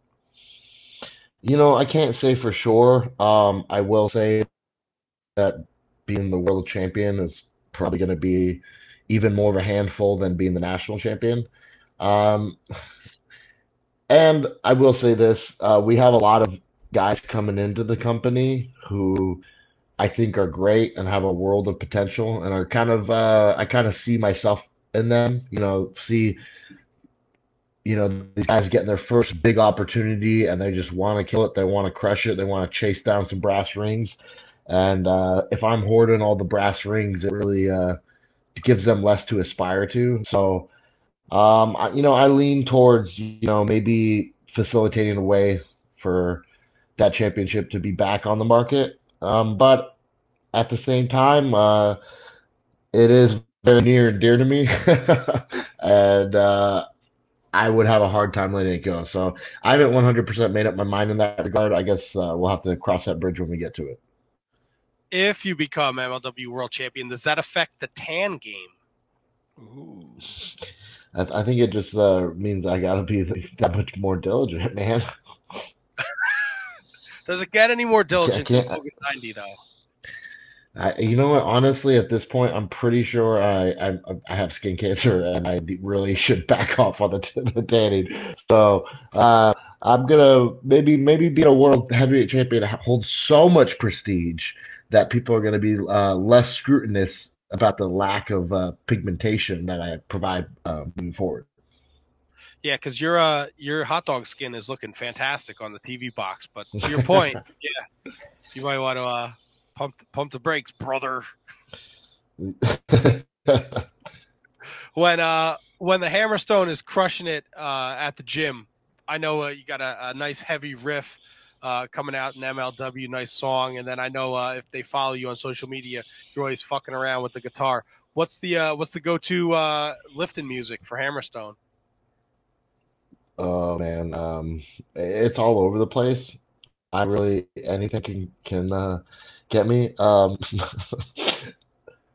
what's the late the the, late, the latest song that I was like, ooh, I like working out this was some song by this girl named Lily Allen. And it's not hard or heavy or cool at all. In fact, if someone like was able to tap into my headphones and hear that that's what I was listening to when I worked out, they probably never stop making me. Um, so it, it, really could be anything. Uh, I think the only genre I haven't touched at some point is country music. So um, man, it's when you when you work out for this long, it's like it's not just like oh heavy music gets me going. It's just like uh, you know I don't know. It's probably like the similar experience to experimenting with your significant other in the bedroom. And it's like, I never thought I'd want you dressed up as a clown, but it's doing it for me. nice. Right. Clown, stuff. We're in. I love it. No, don't don't say we.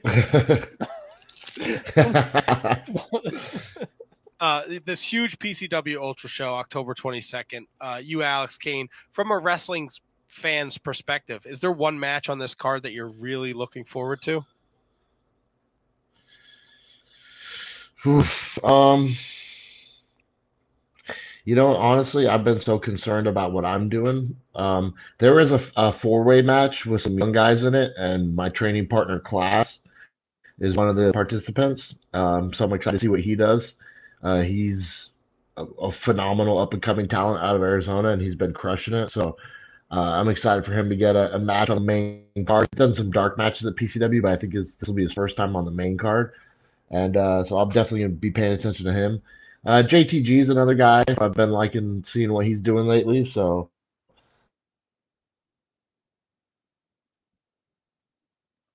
Did we lose you, Hammer? You know, I'm sure his match will be awesome. Yeah, and that four way you're talking about is for the PCW Ultra Championship. Uh, Jai Vidal, Class, Matt Vandergriff, and Lucas Riley uh, is on on on this stacked show at PCW Ultra on October 22nd. Uh, Hammer, I know you're a busy guy. We don't want to keep you much longer. Um, at Hammer, uh, at Alex Hammerstone on Twitter and Instagram uh, this Thursday night, the huge MLW Fightland match against Jacob Fatu on Vice TV. Be sure you're tuned in and watching. Um, what does the future hold for Hammerstone? Obviously, the biggest match. Where do you go from here, win or lose? Uh, does that affect your future?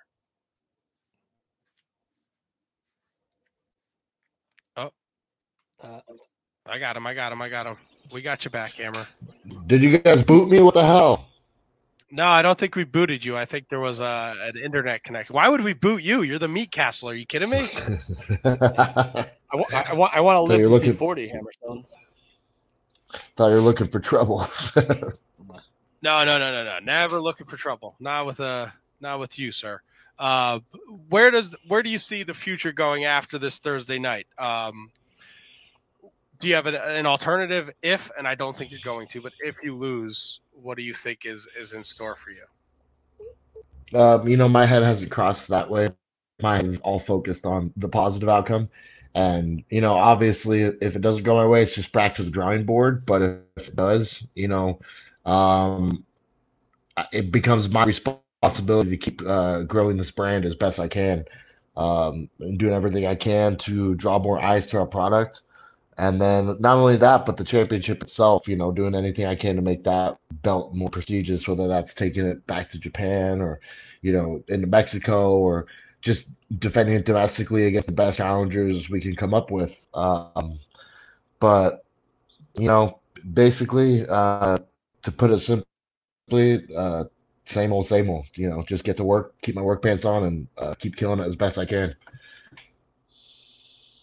Well, we're very excited to see um, what happens Thursday night on Vice TV, uh, Fightland. You, Jacob Fatu.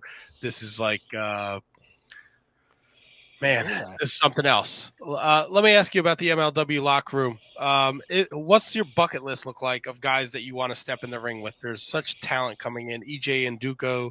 Um, they bring back Davey Richards. Bobby Fish is there for the Opera Cup. Uh, Calvin Tankman, who I don't think you've crossed paths with in MLW yet. Are those just a few names that you would love to get in there and uh, and hit that nightmare pendulum on? Although I don't know if you could do it on Tankman. Yeah. He's a big boy. Yeah, I mean those are those are some great names. Um, you know, I've wrestled Tankman outside of MLW. Um, Holliday's another guy who, although he's my best friend, I, you know, I can't help but be curious how it would we go if we wrestled each other. Um, Dynasty, bro. But but um, yeah, definitely Davey Richards is at the top of that list. He's a, a guy I'm a huge fan of, and I I would love the opportunity to wrestle him for sure. Well, Hammer, we know you're a busy man. Uh, I- I appreciate you taking the time out of your busy schedule to join us tonight. Uh, this Thursday night, Vice TV, Fightland against Jacob Fatu, the biggest match in MLW history. Uh, PCW Ultra, October 22nd, Hammerstone against Alex Kane, Too Cool Scorpio against the Blood Hunter, War Beast against LAX, Ruby Raze against Via Van, JTG, Steve Madison, and much more. Go to PCW uh, Ultra on Twitter at PCW Ultra, excuse me. You can get your tickets at PCWHSG.evitebrent, Evite, and Jesus Christ, I'm having a stroke. Eventbrite. PCWASG.eventbrite.com to get your tickets. It's October 22nd, William, Wilmington, California. Ron Simmons, Kevin Sullivan will be there. Uh, at Alex Hammerstone on Twitter and Instagram. Hammer, anything you want to leave us with before we let you get back to resting?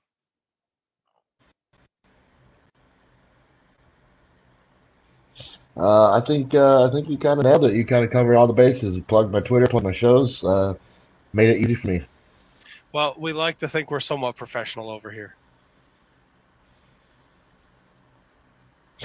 Thanks, guys. Hammer, have a great night. We look forward to Thursday night. Rest up, be well, and we'll see you soon. All right, take care, guys.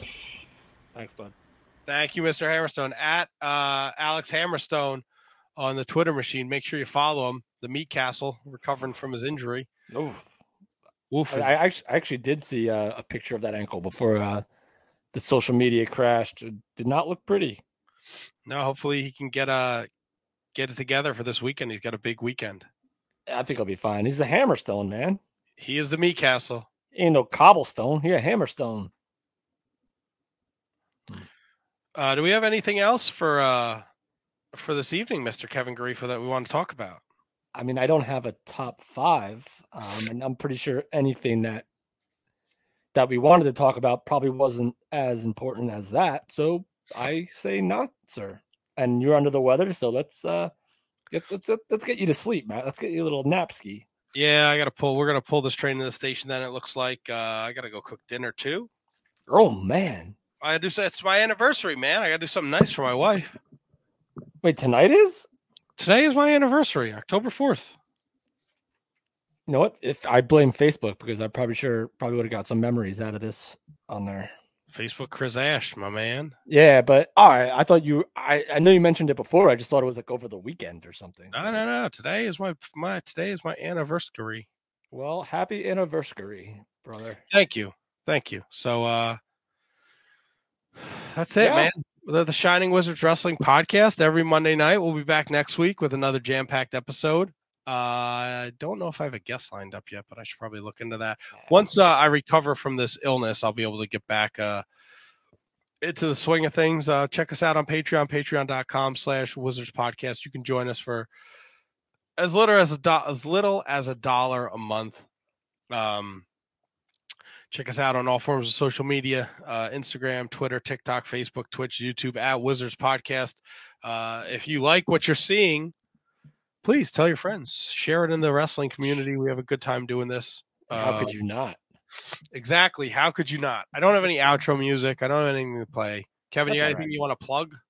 Uh no, man. Comedy's been slow, but hopefully, uh, I'm gonna put some feelers out there soon. So hopefully, maybe in 2022, we'll get some stuff going on for me. So that's the idea behind that. Fantastic. Well, we'll be back next week with another episode on the road to 10 years. Uh, it'll be here quicker than we know. So stay It's tuned. already, it's already quicker than we know. stay tuned to the Shining Wizards. Grab a t shirt, uh, PayPal, Wizards Podcast at gmail.com. Uh, we have medium to triple XL. They'll be here in about two weeks, and then we'll get them out to you right before the anniversary show. So stay tuned for that and all things uh, Shining Wizards. We'll be back next Monday with another episode of the Shining Wizards Wrestling Podcast. Thank you all. Oh, oh, No, you're good, Kev. I don't know what I'm doing. I don't have any outro music, so I was just fucking with things. oh, okay. Tony Tony pieced out, so I closed my Farrago, and I'm definitely not opening it again. It's no problem. I think this is a better ending than anything we could have possibly done. All right. Well, All right. we'll see you next week, people. Bye, guys.